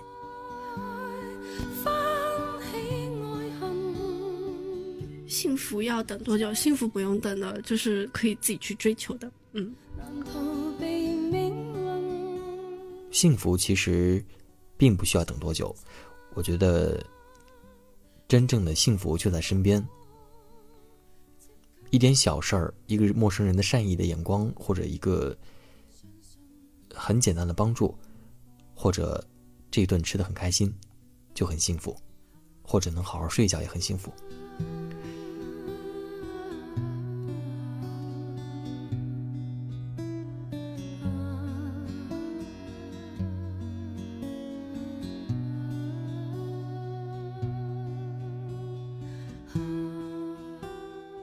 我是一个特别容易满足的人，就譬如说，每一杯咖啡冲出来都是不一样的味道的。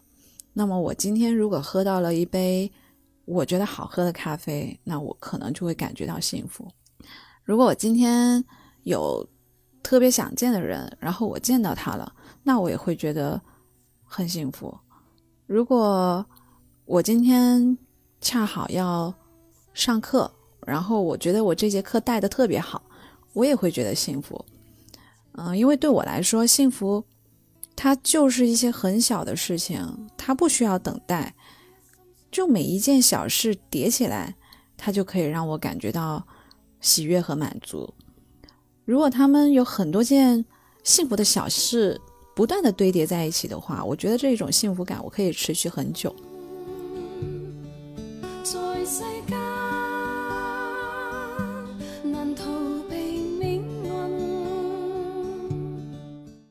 这是我第一次在一个会下雪的城市过冬。第一次，总是会有惊人的感受。在真实面对时，有种不真实的放大感。当雪花在自己的窗前落下，不知道为什么，我和别人一样是那么的兴奋。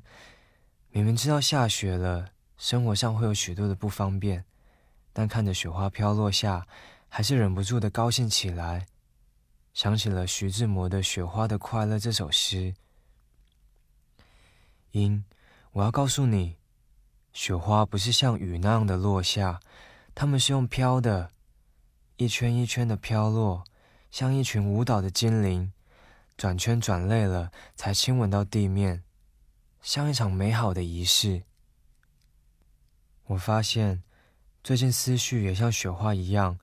脑子总是在不停的打转，没有了方向，也不知道何时能落在地面上。是不是想你造成的？还是最近画不出画来，所以心里慌了呢？谁能够将天上月亮电源关掉？他把你我沉默照得太明了。关于爱情，我们了解的太少。回忆一次下雪时候的事情，嗯，我印象特别深刻的就是上大二的时候，然后期末考试、期末复习那一段时间，呃，学校下了非常大的好几天的雪，然后每一天都踩着很厚的雪去自习室背书，呃，后来基本上每一门课都考了六十多。就那一段时间还是蛮难忘的。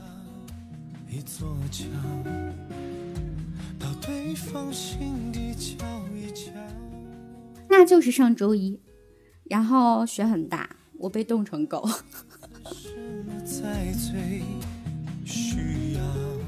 七年前的一个雪夜，我在家很安心，还写了一首小诗。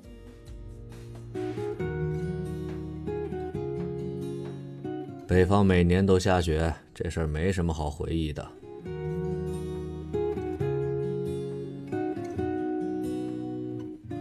天津其实二零二零年就下了一场雪，然后那场雪还特别特别的小，就只有就是只有当时下的时候地上白了一小层，到第二天早上起来的时候就完全没有了。其实我们自从养了山治之后，然后我们每年的下的第一场雪，我们都会带山治出去玩儿。所以你说下雪的事情，嗯的一件事情，可能就是要回到去年呃一九年下雪的时候。当时我们还住在另外一个小区，然后那个小区有一个街心花园，离我们很近。那天下雪的时候，我们就带着山治一起下去，然后踩了第一场雪，就就哈哈，感觉狗子跟狗子跟大飞一样，狗子跟大飞一样开心，不应该说大飞跟狗子一样开心，嗯。到对方心里瞧一瞧。就是昨天晚上的时候，我们这边下雪了，气温降到了零下四度到六度。其实作为南方人，很少能够看到雪的。记得应该是前年吧，下雪的时候，我好兴奋的想去堆雪人，但是雪积的不厚，只能从人家的车上还有草丛里面，呃，挺艰难的搜刮了一些雪，堆了一个很迷你版的小雪人。然后带回家，结果没有到一个多小时就化掉了，挺难得的，特别是在南方。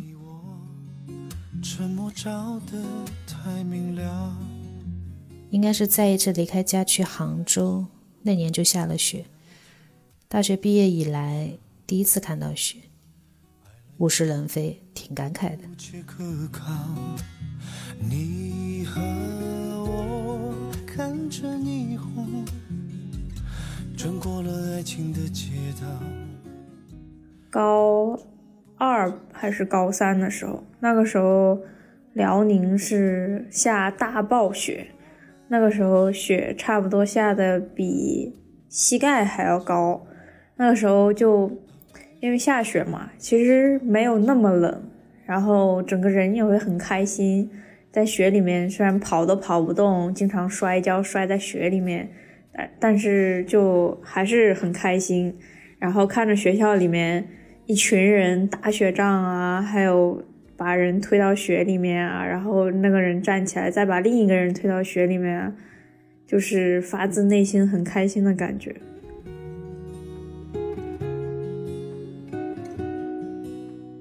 东北孩子的雪天都是战斗。不是号角吹起来叫我们扫雪的集体作战，就是一对一捍卫男子汉荣耀的这种摔跤单兵作战，那才是真正的血色浪漫。小时候在楼底下的草草草地上和大家滚雪球，然后打雪仗。因为我们在南方嘛，然后下雪会比较少一些，不是每年都有，但是还是会有很多啊，还是会有很多。它不是说像那个，嗯，北方一样，每它是冬天的标配嘛，不是这样的。但是有的话呢，就觉得很兴奋。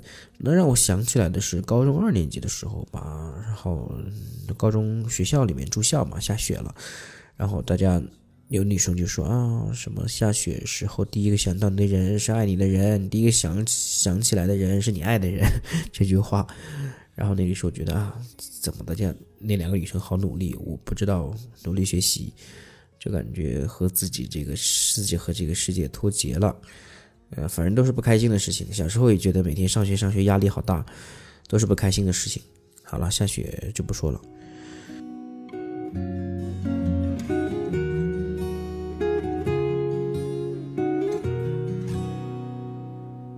下雪，下雪，嗯，我现在在欧洲这里，每年倒是会下，但是已经没有很大的那种鹅毛大雪了。嗯，印象中印象中最深刻的一次下雪应该是在北京，我想想那是哪年？应该是零四年吧。嗯，因为那个时候我是在北京上学，上学然后要春节嘛要回家，回家之后我要买车票，但是就遇到一个非常尴尬的事情，就是我跑了。好几家我们学校附近的那个那个车票的代理点，就发现这个票已经卖光了。然后我当时学生嘛，就骑着一辆自行车，沿着我们那条学院路一直骑呀骑呀，骑到了北京西站。当时下着好大好大的雪，就漫天大雪，纷纷扬扬。然后我在那，就是一路的那个代理点，但凡看到一家，我就进去问有没有这车票，有没有这车票，一直问到了西站。然后最后终于就是真的是从一早到中午花了整整半天的时间买到了两张回家的车票，然后我拿着那个车票，我走出了西站的那个大厅，看着漫天的雪花，我当时觉得我眼泪都要下来了，就是真的是在外拼搏的人很不容易，嗯，但是。因为这种一个人在一个异乡，在外地遇到的很多困难，可能只有自己才能知道，而且这个困难也只有自己自己一个人去承担，所以真的很不容易啊。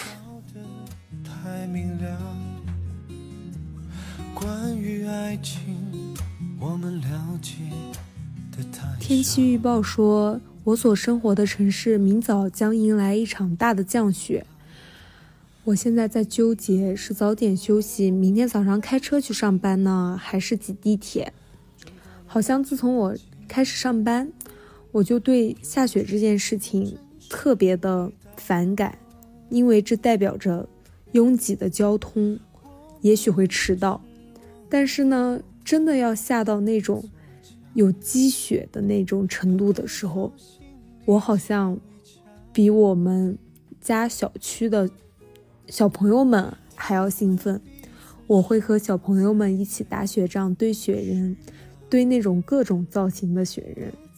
我们这边的降雪量并不是特别的大。我今年年初的时候去了新疆，去新疆的时候发现自己真是一个没有见过世面的南方人啊！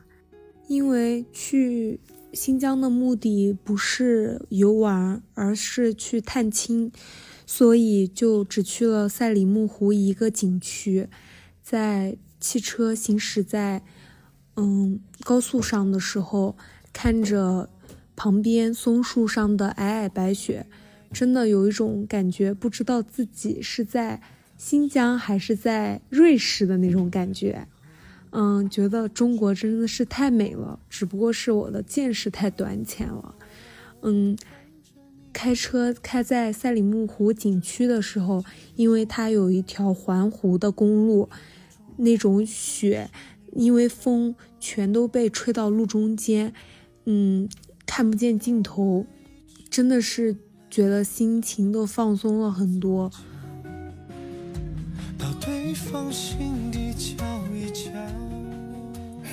还好我是北方人了，如果要是南方人，他会说。他好像没有怎么见过雪，倒也不至于啊。南方的小伙伴应该会去雪乡看雪的。可是作为一个北方人，可能下雪太司空见惯了吧。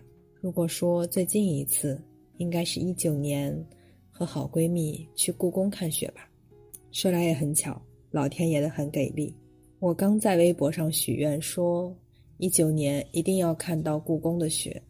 第二天早晨。北京就飘起了雪花，我刚刚睡醒，闺蜜就打来电话，我们一起睡眼朦胧的向故宫出发，在阳光穿透所有的雪层之前，拍到了零星的琉璃瓦片上的白雪花。说真的，故宫的雪景真的很美呢。如果你有喜欢的人，可以带他一起来故宫看雪啊。穿过了爱情的街道，不曾见雪，在成都，所以第一次见雪应该是在大学的时候。那个时候在北方上学，我的天呐，漫天的大雪呀！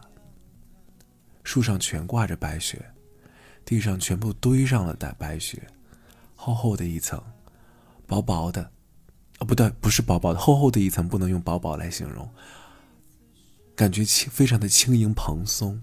哇，那个雪，我一定叫着我们寝室长还有我们宿舍的好兄弟，一定要陪我去堆雪人。那个时候你知道冬天很冷的，你很在北方洗头真的是一个很需要需要非常非常坚强的一件事儿，在那种就是大学宿舍嘛，所以头特别油那一天，然后穿的特别特别厚，因为南方人到北方不知道买什么衣服，什么大棉袄啊，什么厚的毛衣啊，我全套上身上了，油着头在那个地方滚了一个特别特别脏的一个雪球雪人儿。哎，成都多久下雪呀？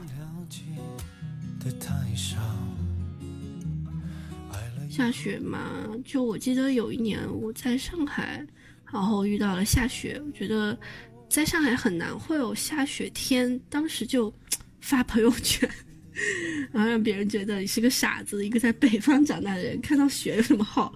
就是发朋友圈炫耀的。嗯，感觉就像自己跟很多人已经有了代沟吧。脑海中第一次就想起来的就是和女朋友，呃，在去年的时候，北京下了一场雪，从地铁站走回来的时候，在打雪仗路上已经很晚了，两个人在打雪仗，很开心。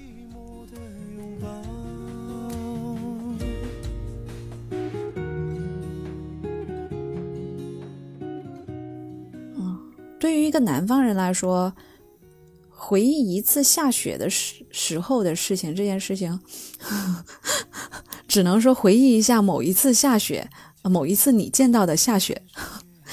呃，最近的一次应该是在，嗯，幺八年，幺八年在北京四月份的时候突然降温，然后下雪了。呃，虽然雪不大，但是从被窝里面醒来看到。窗外真的下雪了，然后可以看到那种六边形的小小的雪花片儿，就对我来说是一件很难忘的事情了。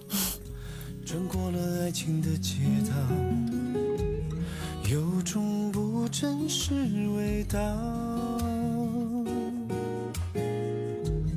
我们一直忘了要搭一座桥到对方心里瞧一瞧好想跟你说话是为什么没有办法？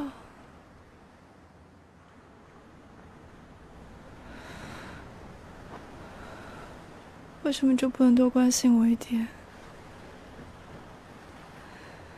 为什么从来都不知道我需要的是什么？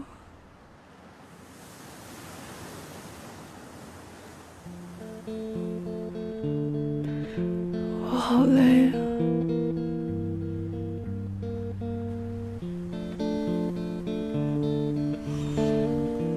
知道吗？再怎么样身体的亲密接触，都没有办法弥补我心中的那个空缺。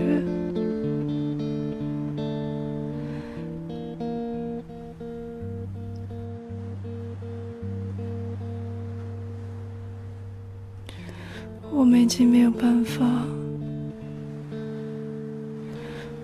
一起到达我想要到的地方。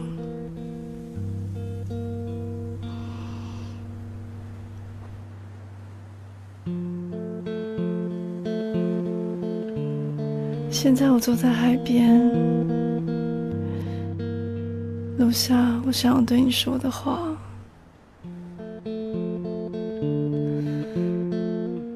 可是你不会听见。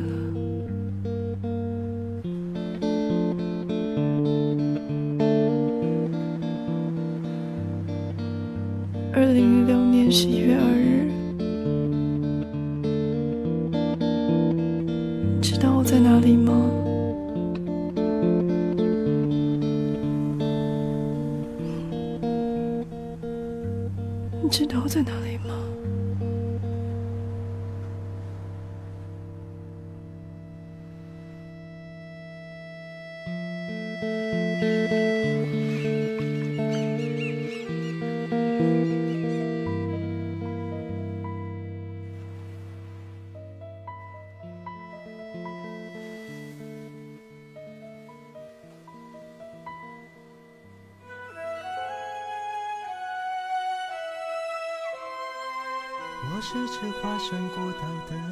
南京，有着最巨大的身影。雨下在身侧穿行，也有飞鸟在背上停。我们都变了吗？我觉得是变了，我觉得是变了，但是变得更好了，变得更豁达了。而且我从最开始的要做一个很强硬的 office lady，然后变成了现在开始接受自己的温柔的状态。啊，不能说温柔吧，说温柔总觉得你这个人怎么能这么说自己呢？怎么能这么觉得自己温柔呢？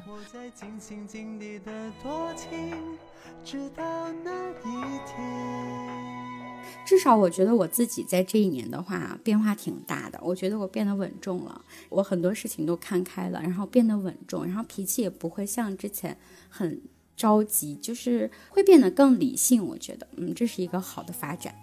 把它当成整个宇宙。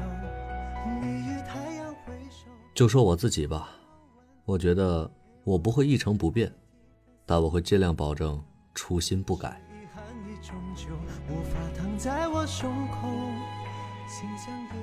我觉得吧，是的，我们都变了，我们变老了，但是不一定变丑了；我们变得成熟了，但不一定变得世俗了。嗯，对于这个世界，我们可以更加理性。更加多元的去看待它，我们能够更多的接受一些新的观点、新的事物和新的思想。想象一下，如果我们六十岁的时候可以组团去旅游，或者跳广场舞啊，老头们可以组团打游戏，但是估计手速跟不上喽。女孩子们，不对不对，应该是老太太们。可以打扮的光鲜亮丽的去逛街、喝下午茶、喝咖啡，我觉得这样子也非常潇洒，这是期待中的老年生活。呵 呵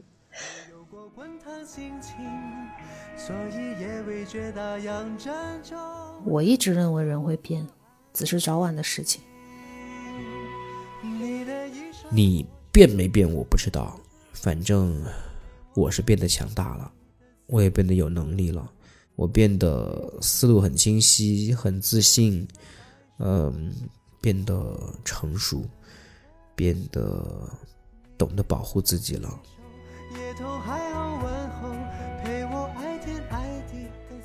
那是一定会变的吧？因为随着时间、年龄的增长，每个人遇到的事情会不一样，那一定会有改变的。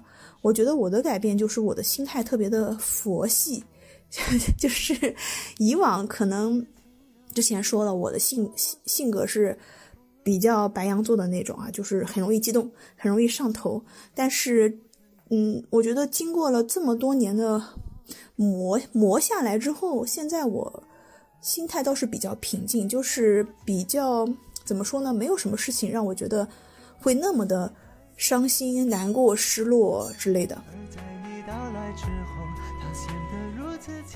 变了，这个世界上不变的、不变的东西很少，所以人在所难免的都会变。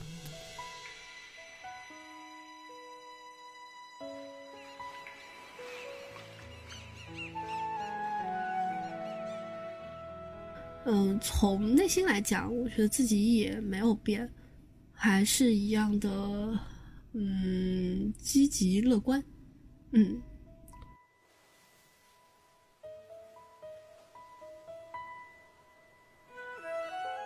我们都变了呀，我觉得也有一些东西是没有变的，可能我们都把它会更好的藏起来，更好的、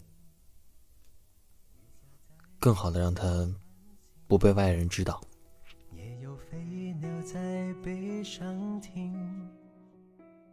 多少应该都有变的吧，尤其是俊子，以前对我可温柔了，现在现在对我除了。催我录音就是催我录音，嗯。多少故事无人倾听，我爱地中海的天晴，爱西伯利亚的雪景，爱万丈高空的鹰，爱肚皮下的交情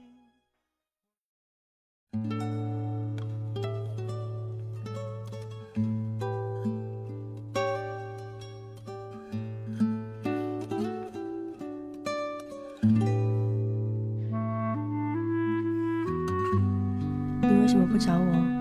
你为什么不找我？你不想我了。因为你不想我了。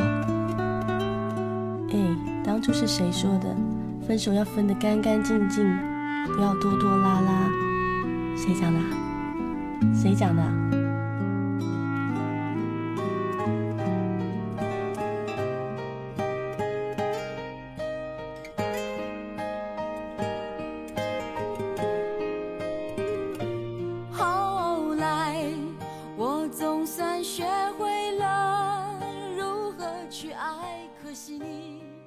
会不会在心里默默的说：“我真的好想你呀？”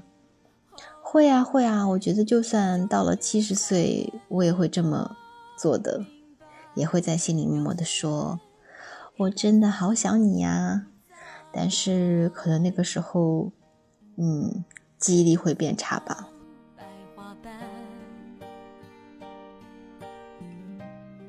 呃，其实我一直都是一个就是善于表达自己情感的人。如果我很想一个人的时候，我就会发消息告诉他我想你了。然后我有时候也会主动的发消息给我的妈妈，或者是呃我的朋友、我的闺蜜，然后问他们你们有没有想我啊？就是如果我想念一个人的话，一定不会在心里默默的说，我会及时的告诉他我很想念他。十七岁仲夏，你问我的那个夜晚。会啊。我想大声说：“妈妈，我真的好想你啊！”然后只能在心里默默的说：“妈妈，我真的真的好想你啊！”因为他已经听不到了。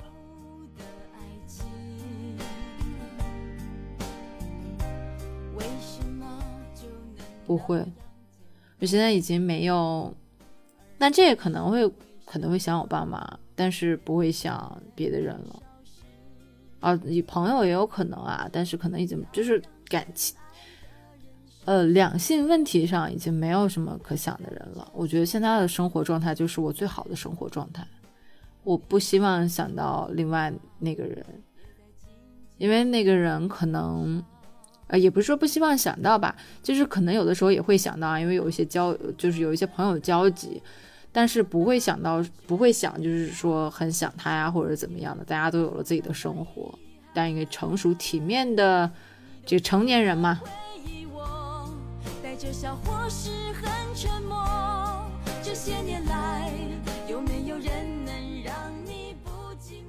没有。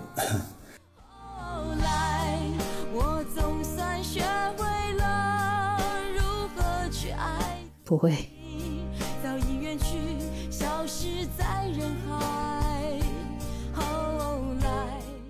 会啊，我其实，在心里默默的想跟好多人都说，我其实真的好想你们啊。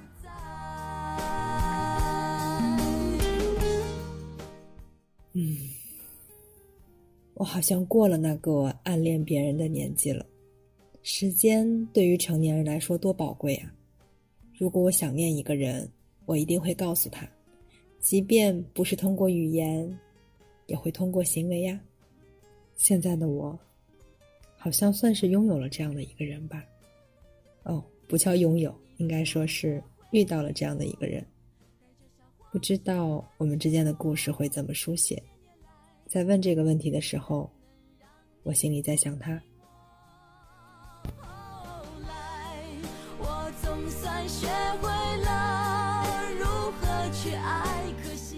那现任会怎么想呢？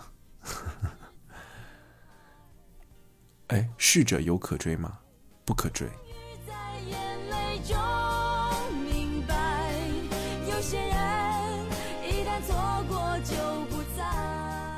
因为是真的想，想而不得，是嗯一种人生当中很难有的经历吧。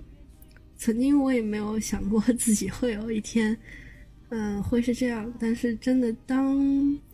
开始想的时候，这种感觉是没有办法去忘记的。嗯。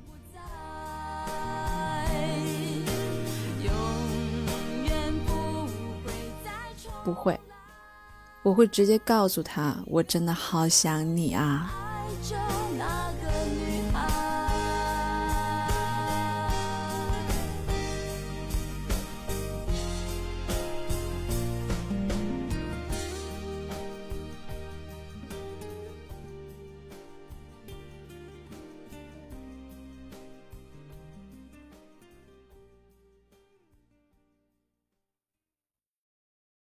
我想和你做的五十件事（括号或者更多）。这里写的每一件事情都发自我的真心。写的时候，我看到在我的未来里你的样子。一，在石桥下数过往的乌篷船。在你哭的时候，替你擦去眼泪。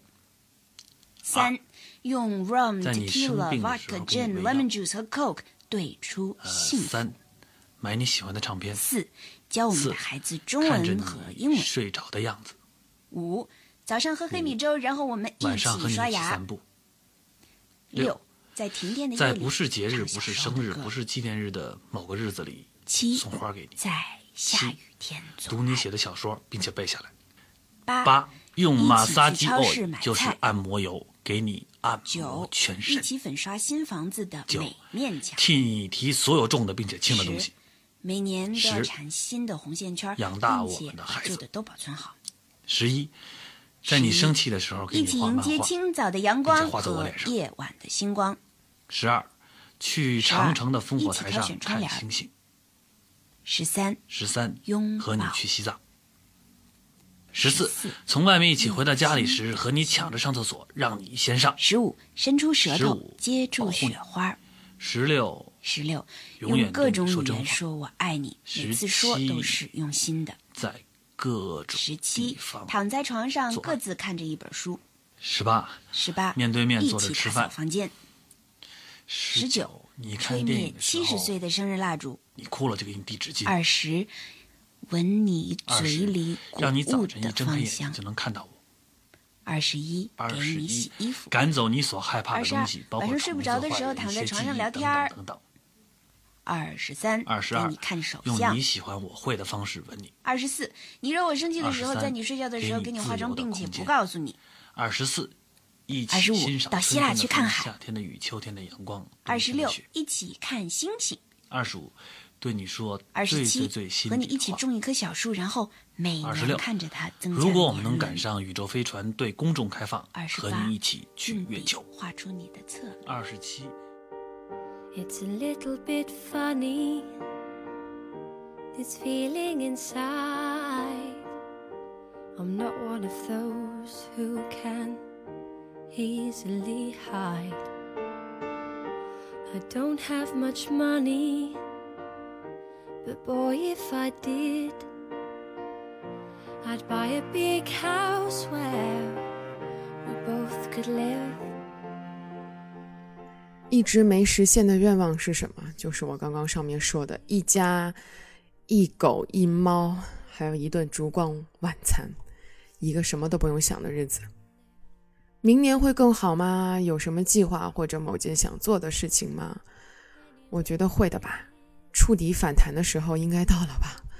嗯，想什么都不想的去旅行，坐在洒满阳光、空无一人的沙滩上面发呆。发呆一整天。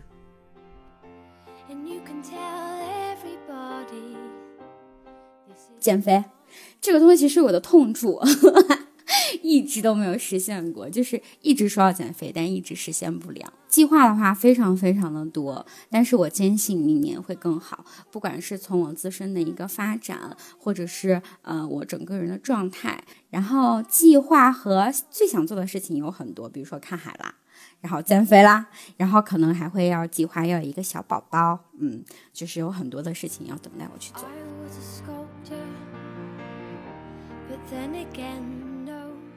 一直没实现的愿望是去练瑜伽，明年会更好的。今年这么难都过来了，明年肯定会更好的。计划明年回老家看看爸爸，好久没回家了。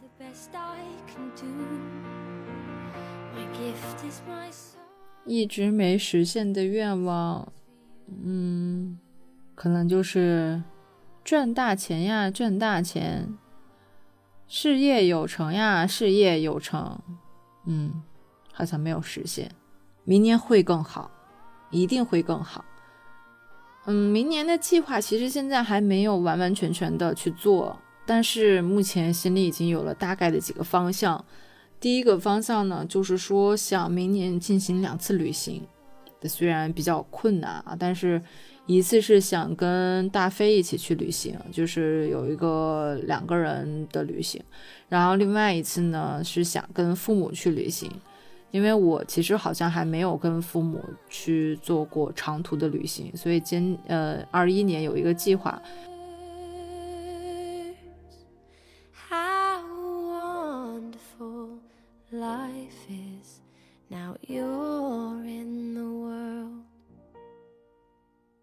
现在工作了，但是年假又没有那么多，呵 呵还是想出去玩，想去跳伞，但是怂了，没敢去成，也是因为各种各样的因素没有没有跳成伞，有点遗憾。还有是想去周游各国，周游世界。不过现在短期来说，这个愿望目前是实现不了的啦。嗯，我相信明年肯定会变好的。现在疫苗都研发出来啦，我觉得未来还是充满希望的。嗯，今后的计划呢，至少是把当前的某些课业完成吧，论文不能再拖了。另外，还有工作上能够稳步上升。如果还有时间的话。我希望可以再录几期节目给你听。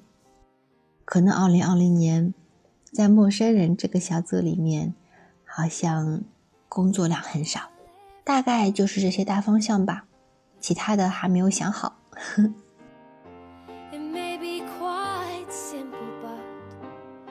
嗯，我觉得不是一直没实现吧，就是今年今年没有实现的，就是稍微稍微的变有钱一点点，好像没有。嗯。明年我觉得会更好，因为明年的话，不是说因为明年啊，我觉得为什么明年会过过得更好呢？因为我觉得吸取了今年的经验教训，明年应该不会再犯同样的蠢事了。所以明年呢，可能会呃好好把职称评了，然后呢，呃去继续去考学啊，去读书，嗯，这就是明年的大的计划吧。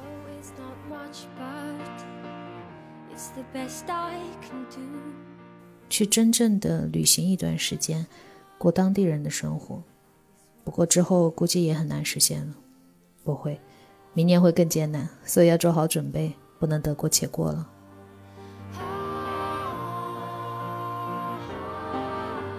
嗯，一直没有实现的愿望就是，希望自己能够瘦成下颌线分明，喝醉了酒之后躺在地上都能够。非常好看的那种美人。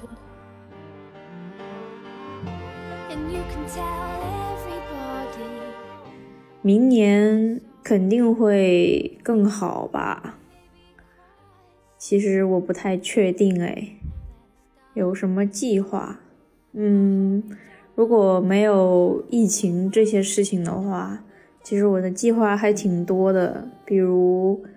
把游泳学会啊，去潜水啊，去旅行啊，等等等等。其实现在已经没有那么那么那么想做的事情了。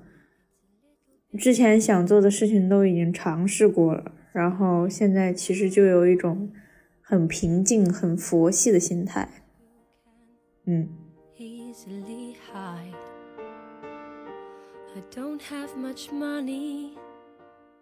呃，大胆的路边卖唱，收留野生小动物，我觉得会吧。只要自己坚持走自己认定的道路，计划在一个舞台上给朋友们表演，也许是唱歌，也许是跳舞，也许是演奏乐器或者脱口秀。总之一定要炸。如果那个他也在其中的话，就更好了。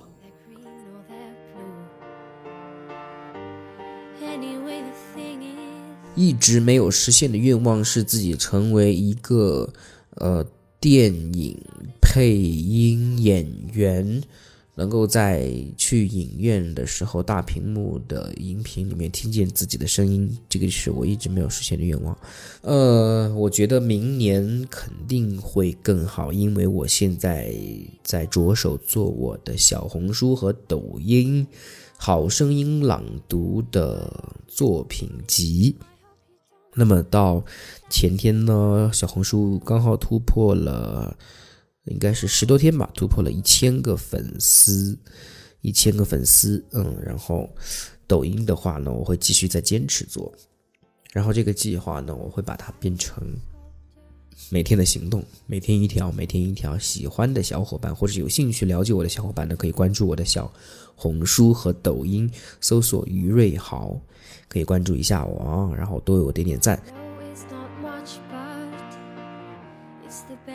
嗯，我觉得是玩儿吧，因为我特别喜欢出去 出去度假。那我一直很想去那个北极，就是坐破冰船去去探险。啊，这个想法，这个愿望真的是一直没有实现，因为种种原因吧，时间上呀，还有这个家里面的各种安排啊，那一定会更好呀。因为我我是一个很乐观的人，我觉得，嗯。每一天，崭新的一天都会比前一天更好、更精彩。嗯，计划和想做的事情，我觉得一个就是刚才我说的，我很想去这个坐破冰船去北极探险这个事情，我很想去做。那么还有呢，就是计划就是可能，呃，我今年尝试的一些新的领域还是有一些小收获的，我希望可以把它继续深度发展下去，希望有一个更好的回报吧。差不多就是这样。嗯，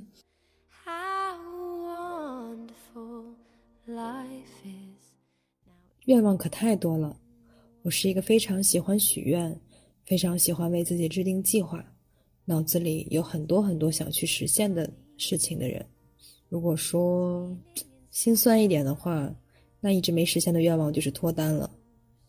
哎，我还有一份一直没实现的愿望，应该是。拥有一份激情澎湃的工作，这份工作只要我睁眼醒来，就迫不及待的想要去做它。明年会更好吗？有什么计划或想做某件事情吗？明年当然会更好了。如果明年不更好，难道去年更好吗？明年计划做的事情是法考，虽然是一个工科狗，但真的在不正经、不做技术上的路越走越远了。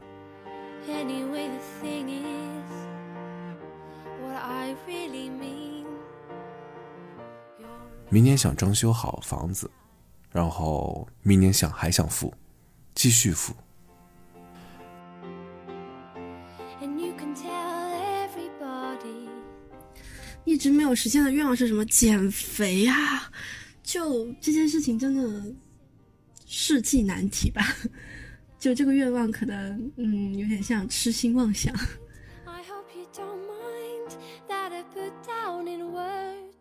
愿望是梦想的话，我一直想成为一名摄影师，也欢迎北京的各位朋友找我约拍。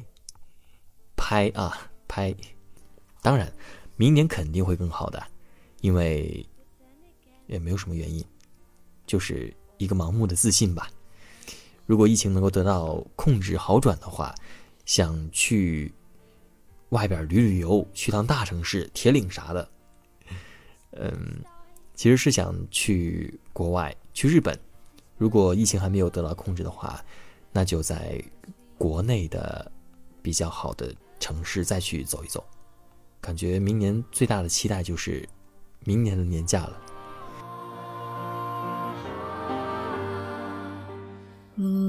我一直没实现的愿望是，我觉得还没到时候实现。那么我一直没实现的愿望就是。买一个自己的房子，然后把它的格局全部改掉，然后和我的闺蜜还有卷卷一起养老。对，没错，是一起养老。前些天我看到一句话，他说：“如果你觉得有阴影，那一定是因为你背着阳光。所以立夏要做那一个面对阳光的人。只有我相信会更好。那就不会有困难可以打败我了。本来计划明年要实现的事情，很快就要实现了。如果可以的话呢，我希望疫情可以快一点消失，然后，呃，二零二一年的时候，我还是要去新疆。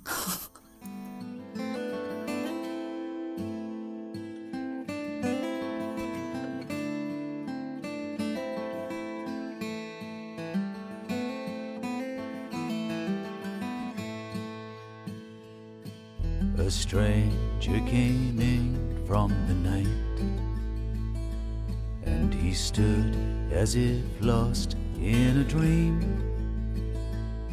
His smile was as sad as a true love denied, and his voice was. 二十九，跟你一起拉着手在马路上走。 二十八，三十。如果要短暂的和你分离的话，录下我们在一起的声音，然后一遍一遍反复的听。二十九，分担你的痛苦，分享你的快乐。给你挑衣服。三十，三十二，一起给我大声的说我爱你。新床单。三十三，长时间的望着你调制幸福的可乐酒。看四季的交替。三十二，搂着你睡觉。三十五，编彩色的手链给你戴。跟你一块洗澡。诚实的三十四，晚上接你放学下班。梳你喜欢我梳的发型。认认真真的听你讲话。三十八，支持你的事业，辅助他的发展，鼓励你，欣赏看你笑的样子。三十九，三十七，给你制造各种各样的惊喜。身边。三十八，努力工作，实现我们共同的在冬天屋里的玻璃上哈一口气，然后呢，三十九，唱你喜欢的歌给你听，中文的、英文的都有。四十一，和你一起面对痛苦，面对站在你的立场上考虑问题。四十二，你回家晚的时候，站在街口的路灯下等着你。四十二，让着你。四十三，四十三，在沙发上让你想骑我的时候可以骑在我的背上。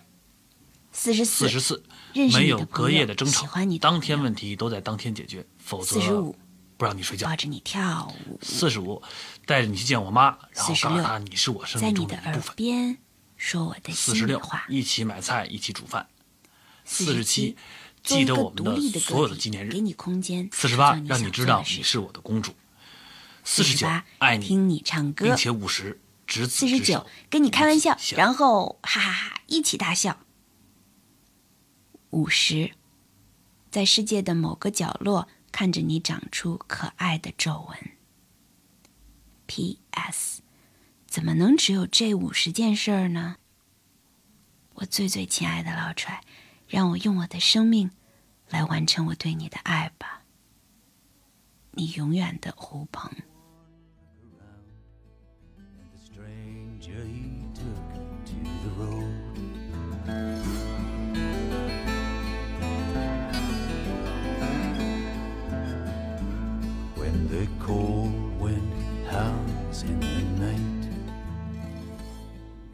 你好，我是米娅浩洋，感谢你听到我的声音。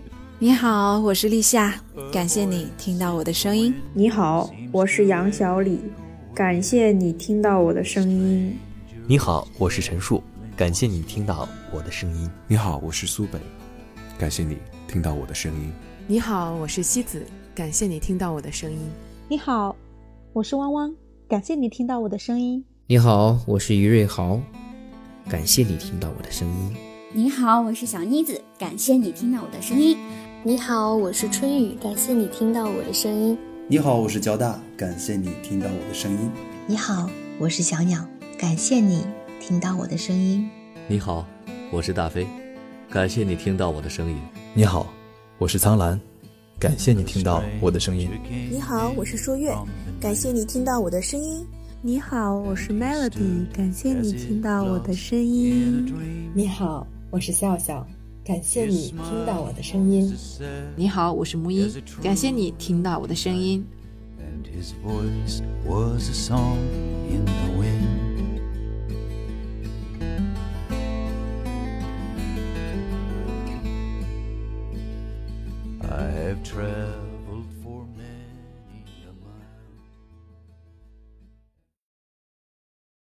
Starry, starry night. Paint your palette blue and gray. Look out on a summer's day with eyes that know the darkness in my soul. 陌生人十岁了，回忆一下你当时是怎么加入的？最难忘的回忆是什么？有什么想对耳朵或者是团队说的话？嗯，当时是因为看到了豆瓣小组，加入了陌生人。然后当时加入的时候应该是在上大二，现在已经工作五年了，想起来应该是。呃，加入这个团队已经有七年的时间，然后收获了很多的小伙伴，非常非常的开心。然后想对耳朵和团队说的话就是，希望大家在每一天、每一年都是健康和快乐的。我是在一三年刚来上海的时候，一次无意间听到一期陌生人的节目，是朵拉的《声行漫步之武汉》，一下子我就被吸引了。之后又听了很多期其他的节目。一开始我只是陌生人的小耳朵，后来我鼓起勇气报名加入了陌生人团队，做了一个小编辑。最难忘的回忆是陌生人在上海的线下聚会了，主要是陌生人江浙沪小分队的成员。一次在很高兴遇见你，还有一次在花开藤蔓火锅店，一群志同道合的小伙伴们一起逛吃逛吃。真的非常开心。之前一直在听陌生人，后来就在想，我如何才能加入呢？原本是想加入陌生人做一个主播，结果很长的一段时间，陌生人都没有再招新的主播。后来突然有一次看到公众号推送的消息，陌生人要招后期，所以我就想，后期我也会，先进来再说，然后就加入了陌生人这个团队了。啊，十年了，嗯，当君妈说到这个数字的时候，我其实挺惊讶的。不过掐指一算，我当时第一次听到陌生人的时候，已经是八年前了。那是一个夏天的夜晚，吹着电风扇，听着陌生人的播客。当时我是大四，在医院实习，然后听着听着呢。突然间有一个念头，说：“哎，我要不要加入陌生人这个很有意思的小团队呢？”于是耗巨资一百多块，购买了话筒还有耳机，然后，然后用着自己运行起来比较吃力的老电脑，还有自学了自学并且录制了自己的第一期的音频小样，嗯。俊妈的要求真的很多，而且俊妈的要求还是蛮高的。最后这个小样呢，至少听了五遍，然后确认无误之后，才忐忑的发给了俊妈的邮箱。在点击发送那个键的那一刻，我超级紧张。在之后等到录用的邮件的时候，有一种高考被录取的感觉。嗯，虽然说有点幼稚，但是这个回忆还是到现在想想也是蛮有意思的哈。嗯，难忘的回忆其实还挺多的。有一期我自己写的一期节目，呃，在评论区里看到了好多的耳朵们说了自己的故事。我觉得在下面能够把自己的故事说出来，就应该是把这段。往事已经释怀了吧，所以我特别感谢耳朵们能够给我这些机会，让我给你们带来小惊喜和耳边的温暖。对于陌生人团队，大家都来自天南海北，甚至全世界各地，有各行各业非常有趣的人。最重要的是，每一个声音都那么好听，而且写的文字非常的打动人心啊。好多节目我听着听着都听哭了，还有呢，主要还是因为做的节目都非常对我胃口啦，我自己觉得很幸运，有时候都可以吹牛逼跟朋友说，我认识一个科学家朋友，他超厉害的，没错，我说的就是老 V。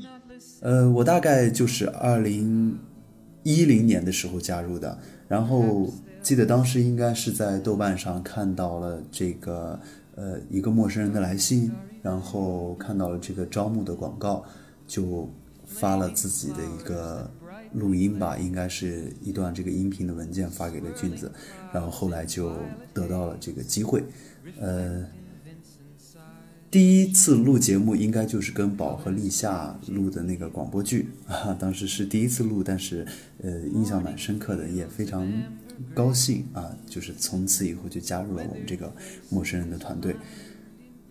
嗯，最想对这个团队说的话就是，希望大家都不要离开他，因为我自己是一个比较，呃，念旧或者说是一个不太愿意改变的这样一个呃一个人，所以我会觉得大家都在这个团队中一起努力吧，啊，或者说大家一起成长是一件非常好的事情。嗯，二零一三年吧。刚毕业的第二年，在上海的某一个地下室，听到了老 V 的节目。节目的结尾在招募新人。那时我刚到上海，身上就只有几百块钱，可以说是很寒酸，也很凄惨。我当时投了简历，应聘的是编辑。虽然没有薪水，但至少证明我没有那么差吧。当时是这样想着，当然结果。我真的加入了陌生人。那段住在地下室的时间有苦有乐，当然苦还是多一点的，算是一件很难忘的事情吧。我觉得陌生人和听陌生的人的耳朵都是个神奇的存在。我曾经是一个理想主义者，用我爸的话说就是净做那些没用的事儿，这点我认了。但有一句话挺好，那些美而无用的才是生活。其他的只是活着，而陌生人就是那个美而无用的事情。那我觉得，我多少跟身边忙着活着的人还是不太一样的吧。嗯，陌生人十岁了，回忆一下初见陌生人是在自己读初三的时候，初中三年级，那个时候刚刚有了苹果手机，然后在 Podcast 里面发现了陌生人，当时。嗯，就觉得陌生人小组是一个非常温暖的一个聚集地，啊，也是一直以来非常感谢陌生人的陪伴，然后就一直作为一个听众。呃，后来呢是高中毕业，大学读了播音，嗯，大一的时候那个时候也是一直在听陌生人，呃，但是嗯，鼓足了勇气，突发奇想的联系到了骏马，因为那个时候非常的青涩。然后就做了一段时间的主播，嗯，那时也非常的珍惜耳朵们对于节目的反馈。那现在一想，已经二零二零年了，就是已经加入陌生人有六年了。新的一年呢，感觉自己也没有什么太大的长进，就是每天过着普普通通的日子，然后从中有一些。呃，微小的改观，然后也积累了更多的勇气。希望在步入职场的这一段时间，包括未来的日子里面，可以跟耳朵们去分享更多自己的一些感悟。嗯，当时是因为听了呃播客里面，好像是听了播客里面，嗯，有说需要招一些后期编辑啊，还有一些。呃，文字编辑。然后虽然我不是做后期编辑和文字编辑的，但是当时我就是给陌生人小组发了微信，还是发了豆油之类的，然后就写了几篇文章，然后就加入了。然后最难忘的回忆是什么？嗯，因为我是很早很早就开始听陌生人小组广播的。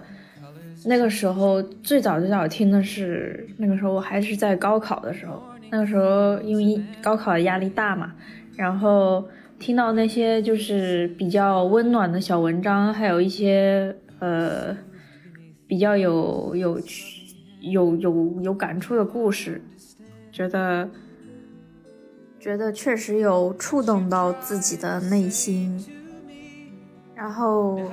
想对陌生人这个团队说，嗯，我希望陌生人小组广播能一直存在下去，然后能温暖更多的人的内心。我记得是大二下学期加入的吧，所以算下来应该在陌生人有快六年了。最难忘的当属我录制并后期制作的一个节目，因为其中的一个女主角的声音迟迟没有更满意的，也因为自己给自己施加了过于庞大的后期音效，呃牛逼的制作压力，导致这个节目跨越了整整一年，最后还能够有幸播出。呃，所以到现在呢，我也都不敢再翻阅这个节目听其中任意一个一句话了。因为都快背下来了，我也很感谢所有和我一起合作过的主播、编辑、后期们。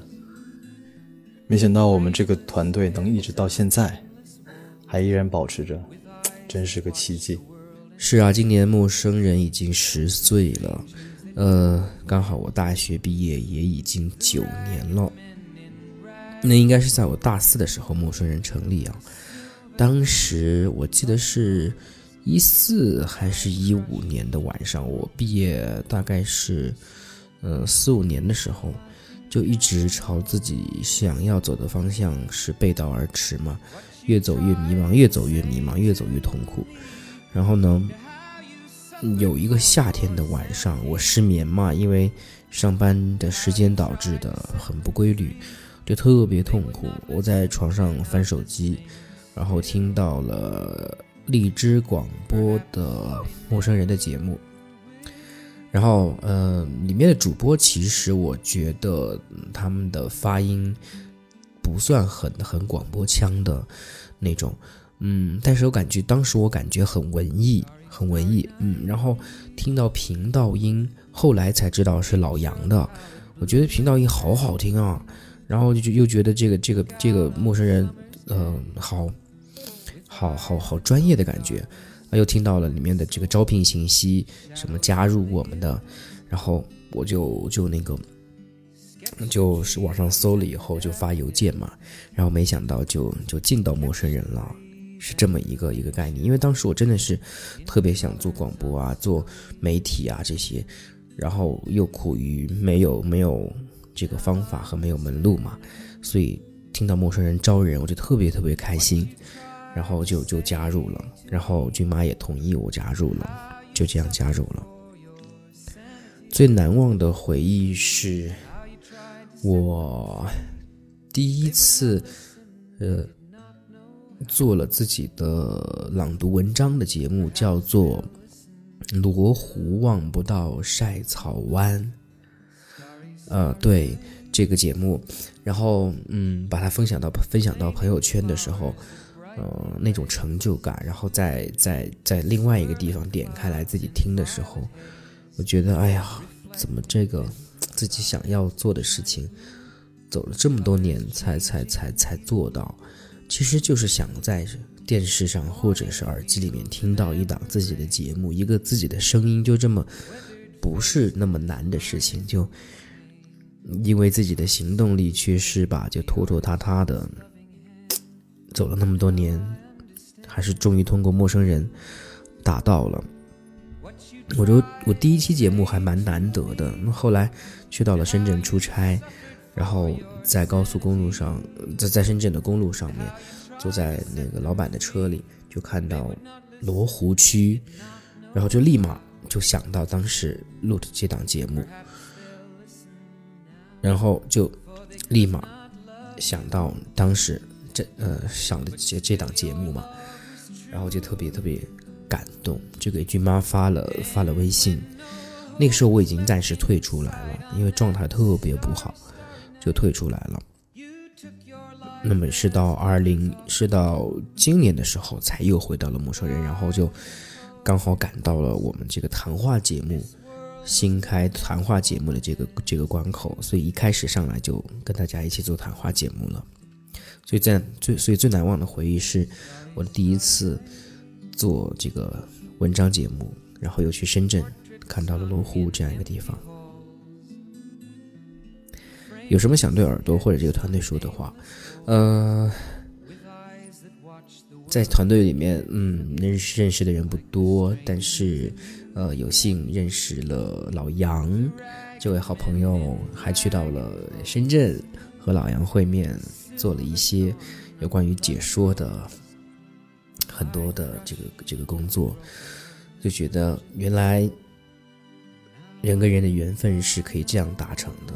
那么后来，嗯，回到这边以后呢，陆陆续续的也在关注关注老杨的一些工作，嗯，会回想起自己在在老杨那边做的这些解说呀，还有赛事啊，还有还有一些这种呃主持的工作，觉得很感谢，很感谢老杨，然后也很感谢俊妈当时接纳自己。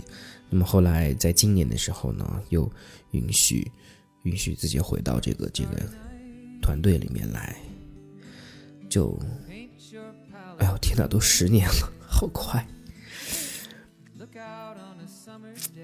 就想起当时过得特别不如意，特别不好，然后可是能够有这样一个团队去去让自己去听一些节目，做一些节目，去让自己成为其中的一员，然后还有就会去到深圳，去和老杨成为朋友，这样，然后也认识了一波新的朋友，让我看见了毕业以来最精彩的世界吧，我觉得。就很很感谢，很感谢这个团队，也很感谢老杨。陌生人哇，已经十岁了，完全没有意识到，当时加入其实是挺偶然的一个机会吧，因为我那时候，嗯，好像还在排在北京，然后我自己当时是做网络配音的，就是主要是配动漫啊，还有一些古风剧，然后因为。在这个生硬的这个圈子里面，所以说我会去经常听一些这种比较好的一些节目啊，或者是别人配的一些网剧啊作品啊。然后就是一个很偶然的机会，是我忘了是哪一个 app 还是哪个平台就给我推送了《陌生人》，然后我一听呀，这个节目我很喜欢，就是整个创作呀，然后它的这种感觉氛围，就是觉得很对胃口吧。然后我就联系了我们的俊妈，然后就就是非常幸运的加入到这个团队来。那么最难忘的回忆，我觉得应该是每次我录节目，然后发给俊妈的时候，俊妈都说：“哎呀，你这个录的，就是像在古风古风姐姐在说话。”或者是像动漫人物在说话，你就一点都没有像我们做节目那种自然感，当时对我非常的打击。但是，但是我觉得就是，哎，就是也是很宝贵的经验，因为后期也在不断的做调整。那么，想对我们这个团队和耳朵说的话，应该是，嗯，二零二零年我们都很不容易，二零二一年祝我们更好。嗯。其实我是从为你读英语美文过来的，呃，算是走了一个捷径吧。呃，我跟陌生人团队没有很多的互动，虽然我认识了好几个呃团队当中的大拿哈，但我们私下都有聊，但只是说在团队当中好像没有怎么跟大家互动。所以其实我最难忘的回忆不是和陌生人这个节目有关，而是跟他的人有关，就是俊妈。我记得有一年我春节回从国内回西班牙，前一天晚上突然间肠胃炎，然后我这第二天还要坐火车到上海，嗯，再坐飞机去西班牙，呃，是俊妈来上海接的我，来火车站接的我，然后又送我上了飞机，啊，陪我一起吃了晚饭，我一直记着，虽然他后来一直在跟我说，本人和照片上的差别真的是好大。嗯，我是一个临睡前必须听点什么才能睡着的人，或许是音乐啊、广播剧啊、有声书啊，或者是播客节目这样。嗯，有一次就无意间听到了老威的播客节目，就特别喜欢这个声音，就点进这个专辑听了。然后很多主播的声音我都很喜欢，我也很喜欢他们的所说的内容。然后我就给老魏留言，我说我真的很想有一天我写的文字也可以被你这样念出来做成节目。然后老魏就帮助我把我推荐给俊妈，就这样顺利的进入这个陌生人的大家庭。嗯，当时我们在群里的互动真的很多，所以即使我们没有见过面，我们大家编辑啊，嗯，主播啊和后期，我们说实在话也是陌生人，但是呢，就感觉大家像是虽然没有见过面，但像是一群志同道合的朋友，嗯，很亲切，有着共同的方向去努力，嗯，就是之前每出期。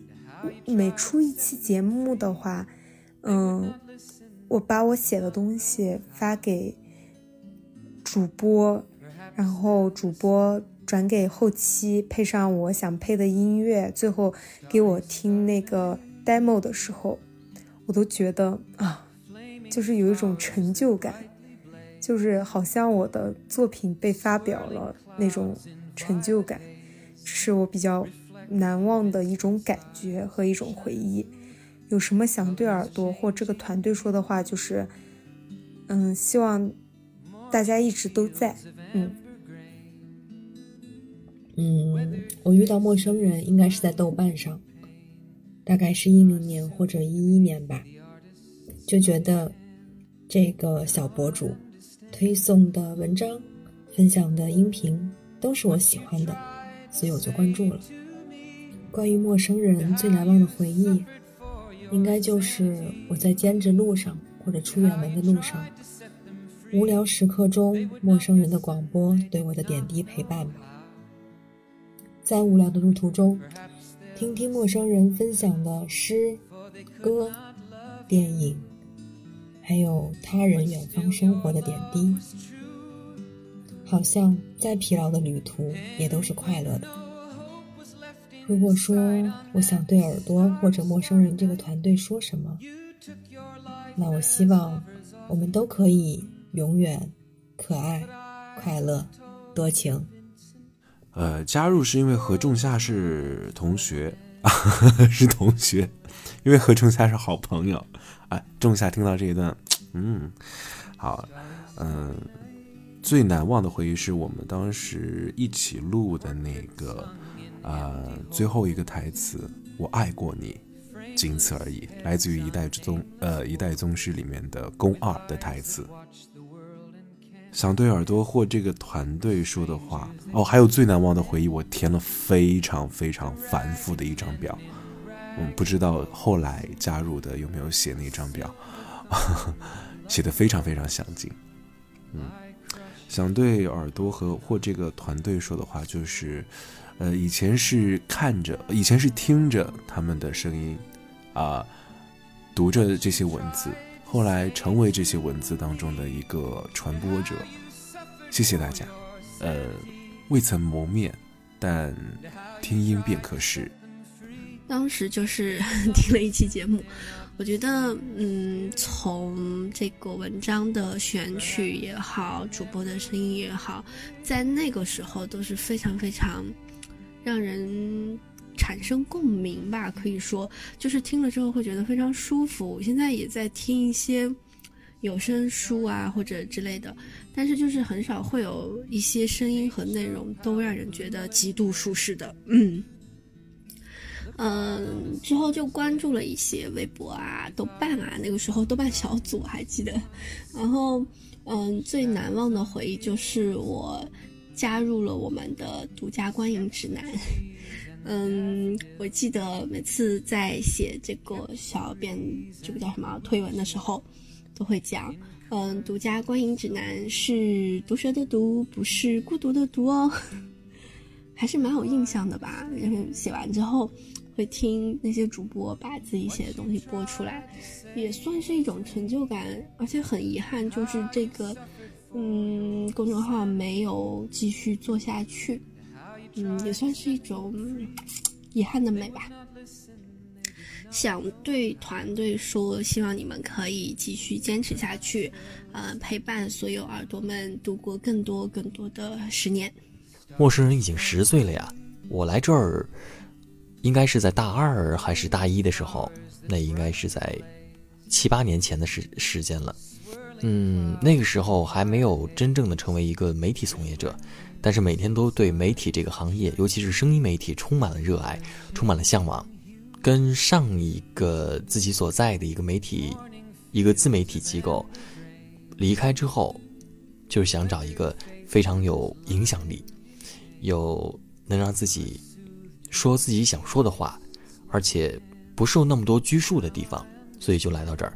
所以来到这儿之后，真的发现，还真的是自由散漫的一群一群，嗯，一群人，但是大家都还很温暖，而且很和谐，而且很自由。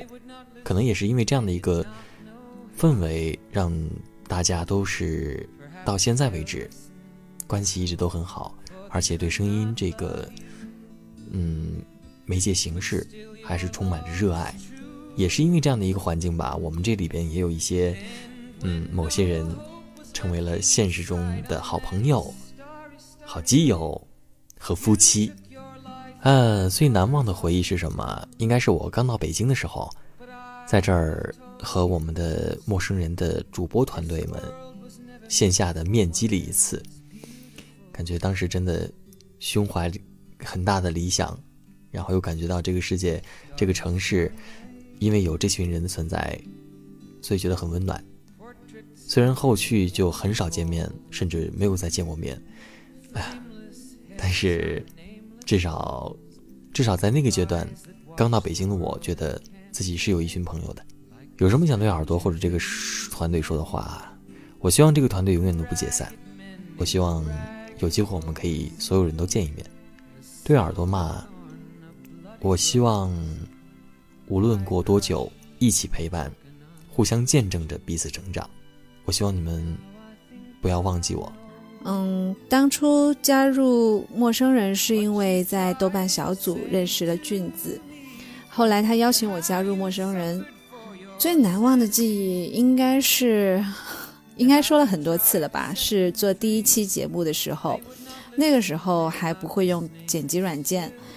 呃，当时录的是《假如爱有天意》这一篇这个电影的影评，那一篇影评真的是数字就是字数特不会特别多，可是我录了可能有有几十次，然后在呃录到最后一遍的时候，才是属于通篇从头到尾录完的，然后录到最后，我基本上已经可以脱稿背出来了。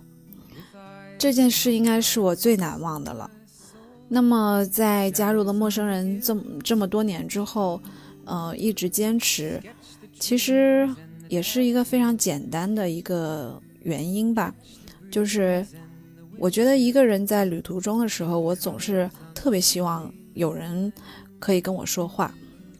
然后这个时候，我经常会打开陌生人，听一听自己讲的或者是别人讲的故事。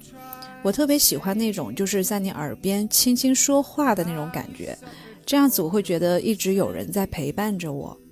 我知道现在有很多人，或许都是在陌生的城市里面打拼，他们可能都一个人吃饭，一个人坐车，一个人逛街，一个人生活。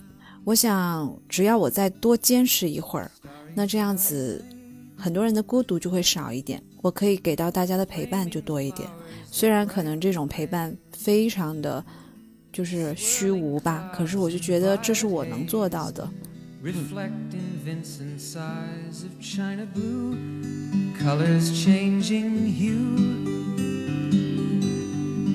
Morning fields of amber grain, weathered faces lined in pain, are soothed beneath the artist's loving hand.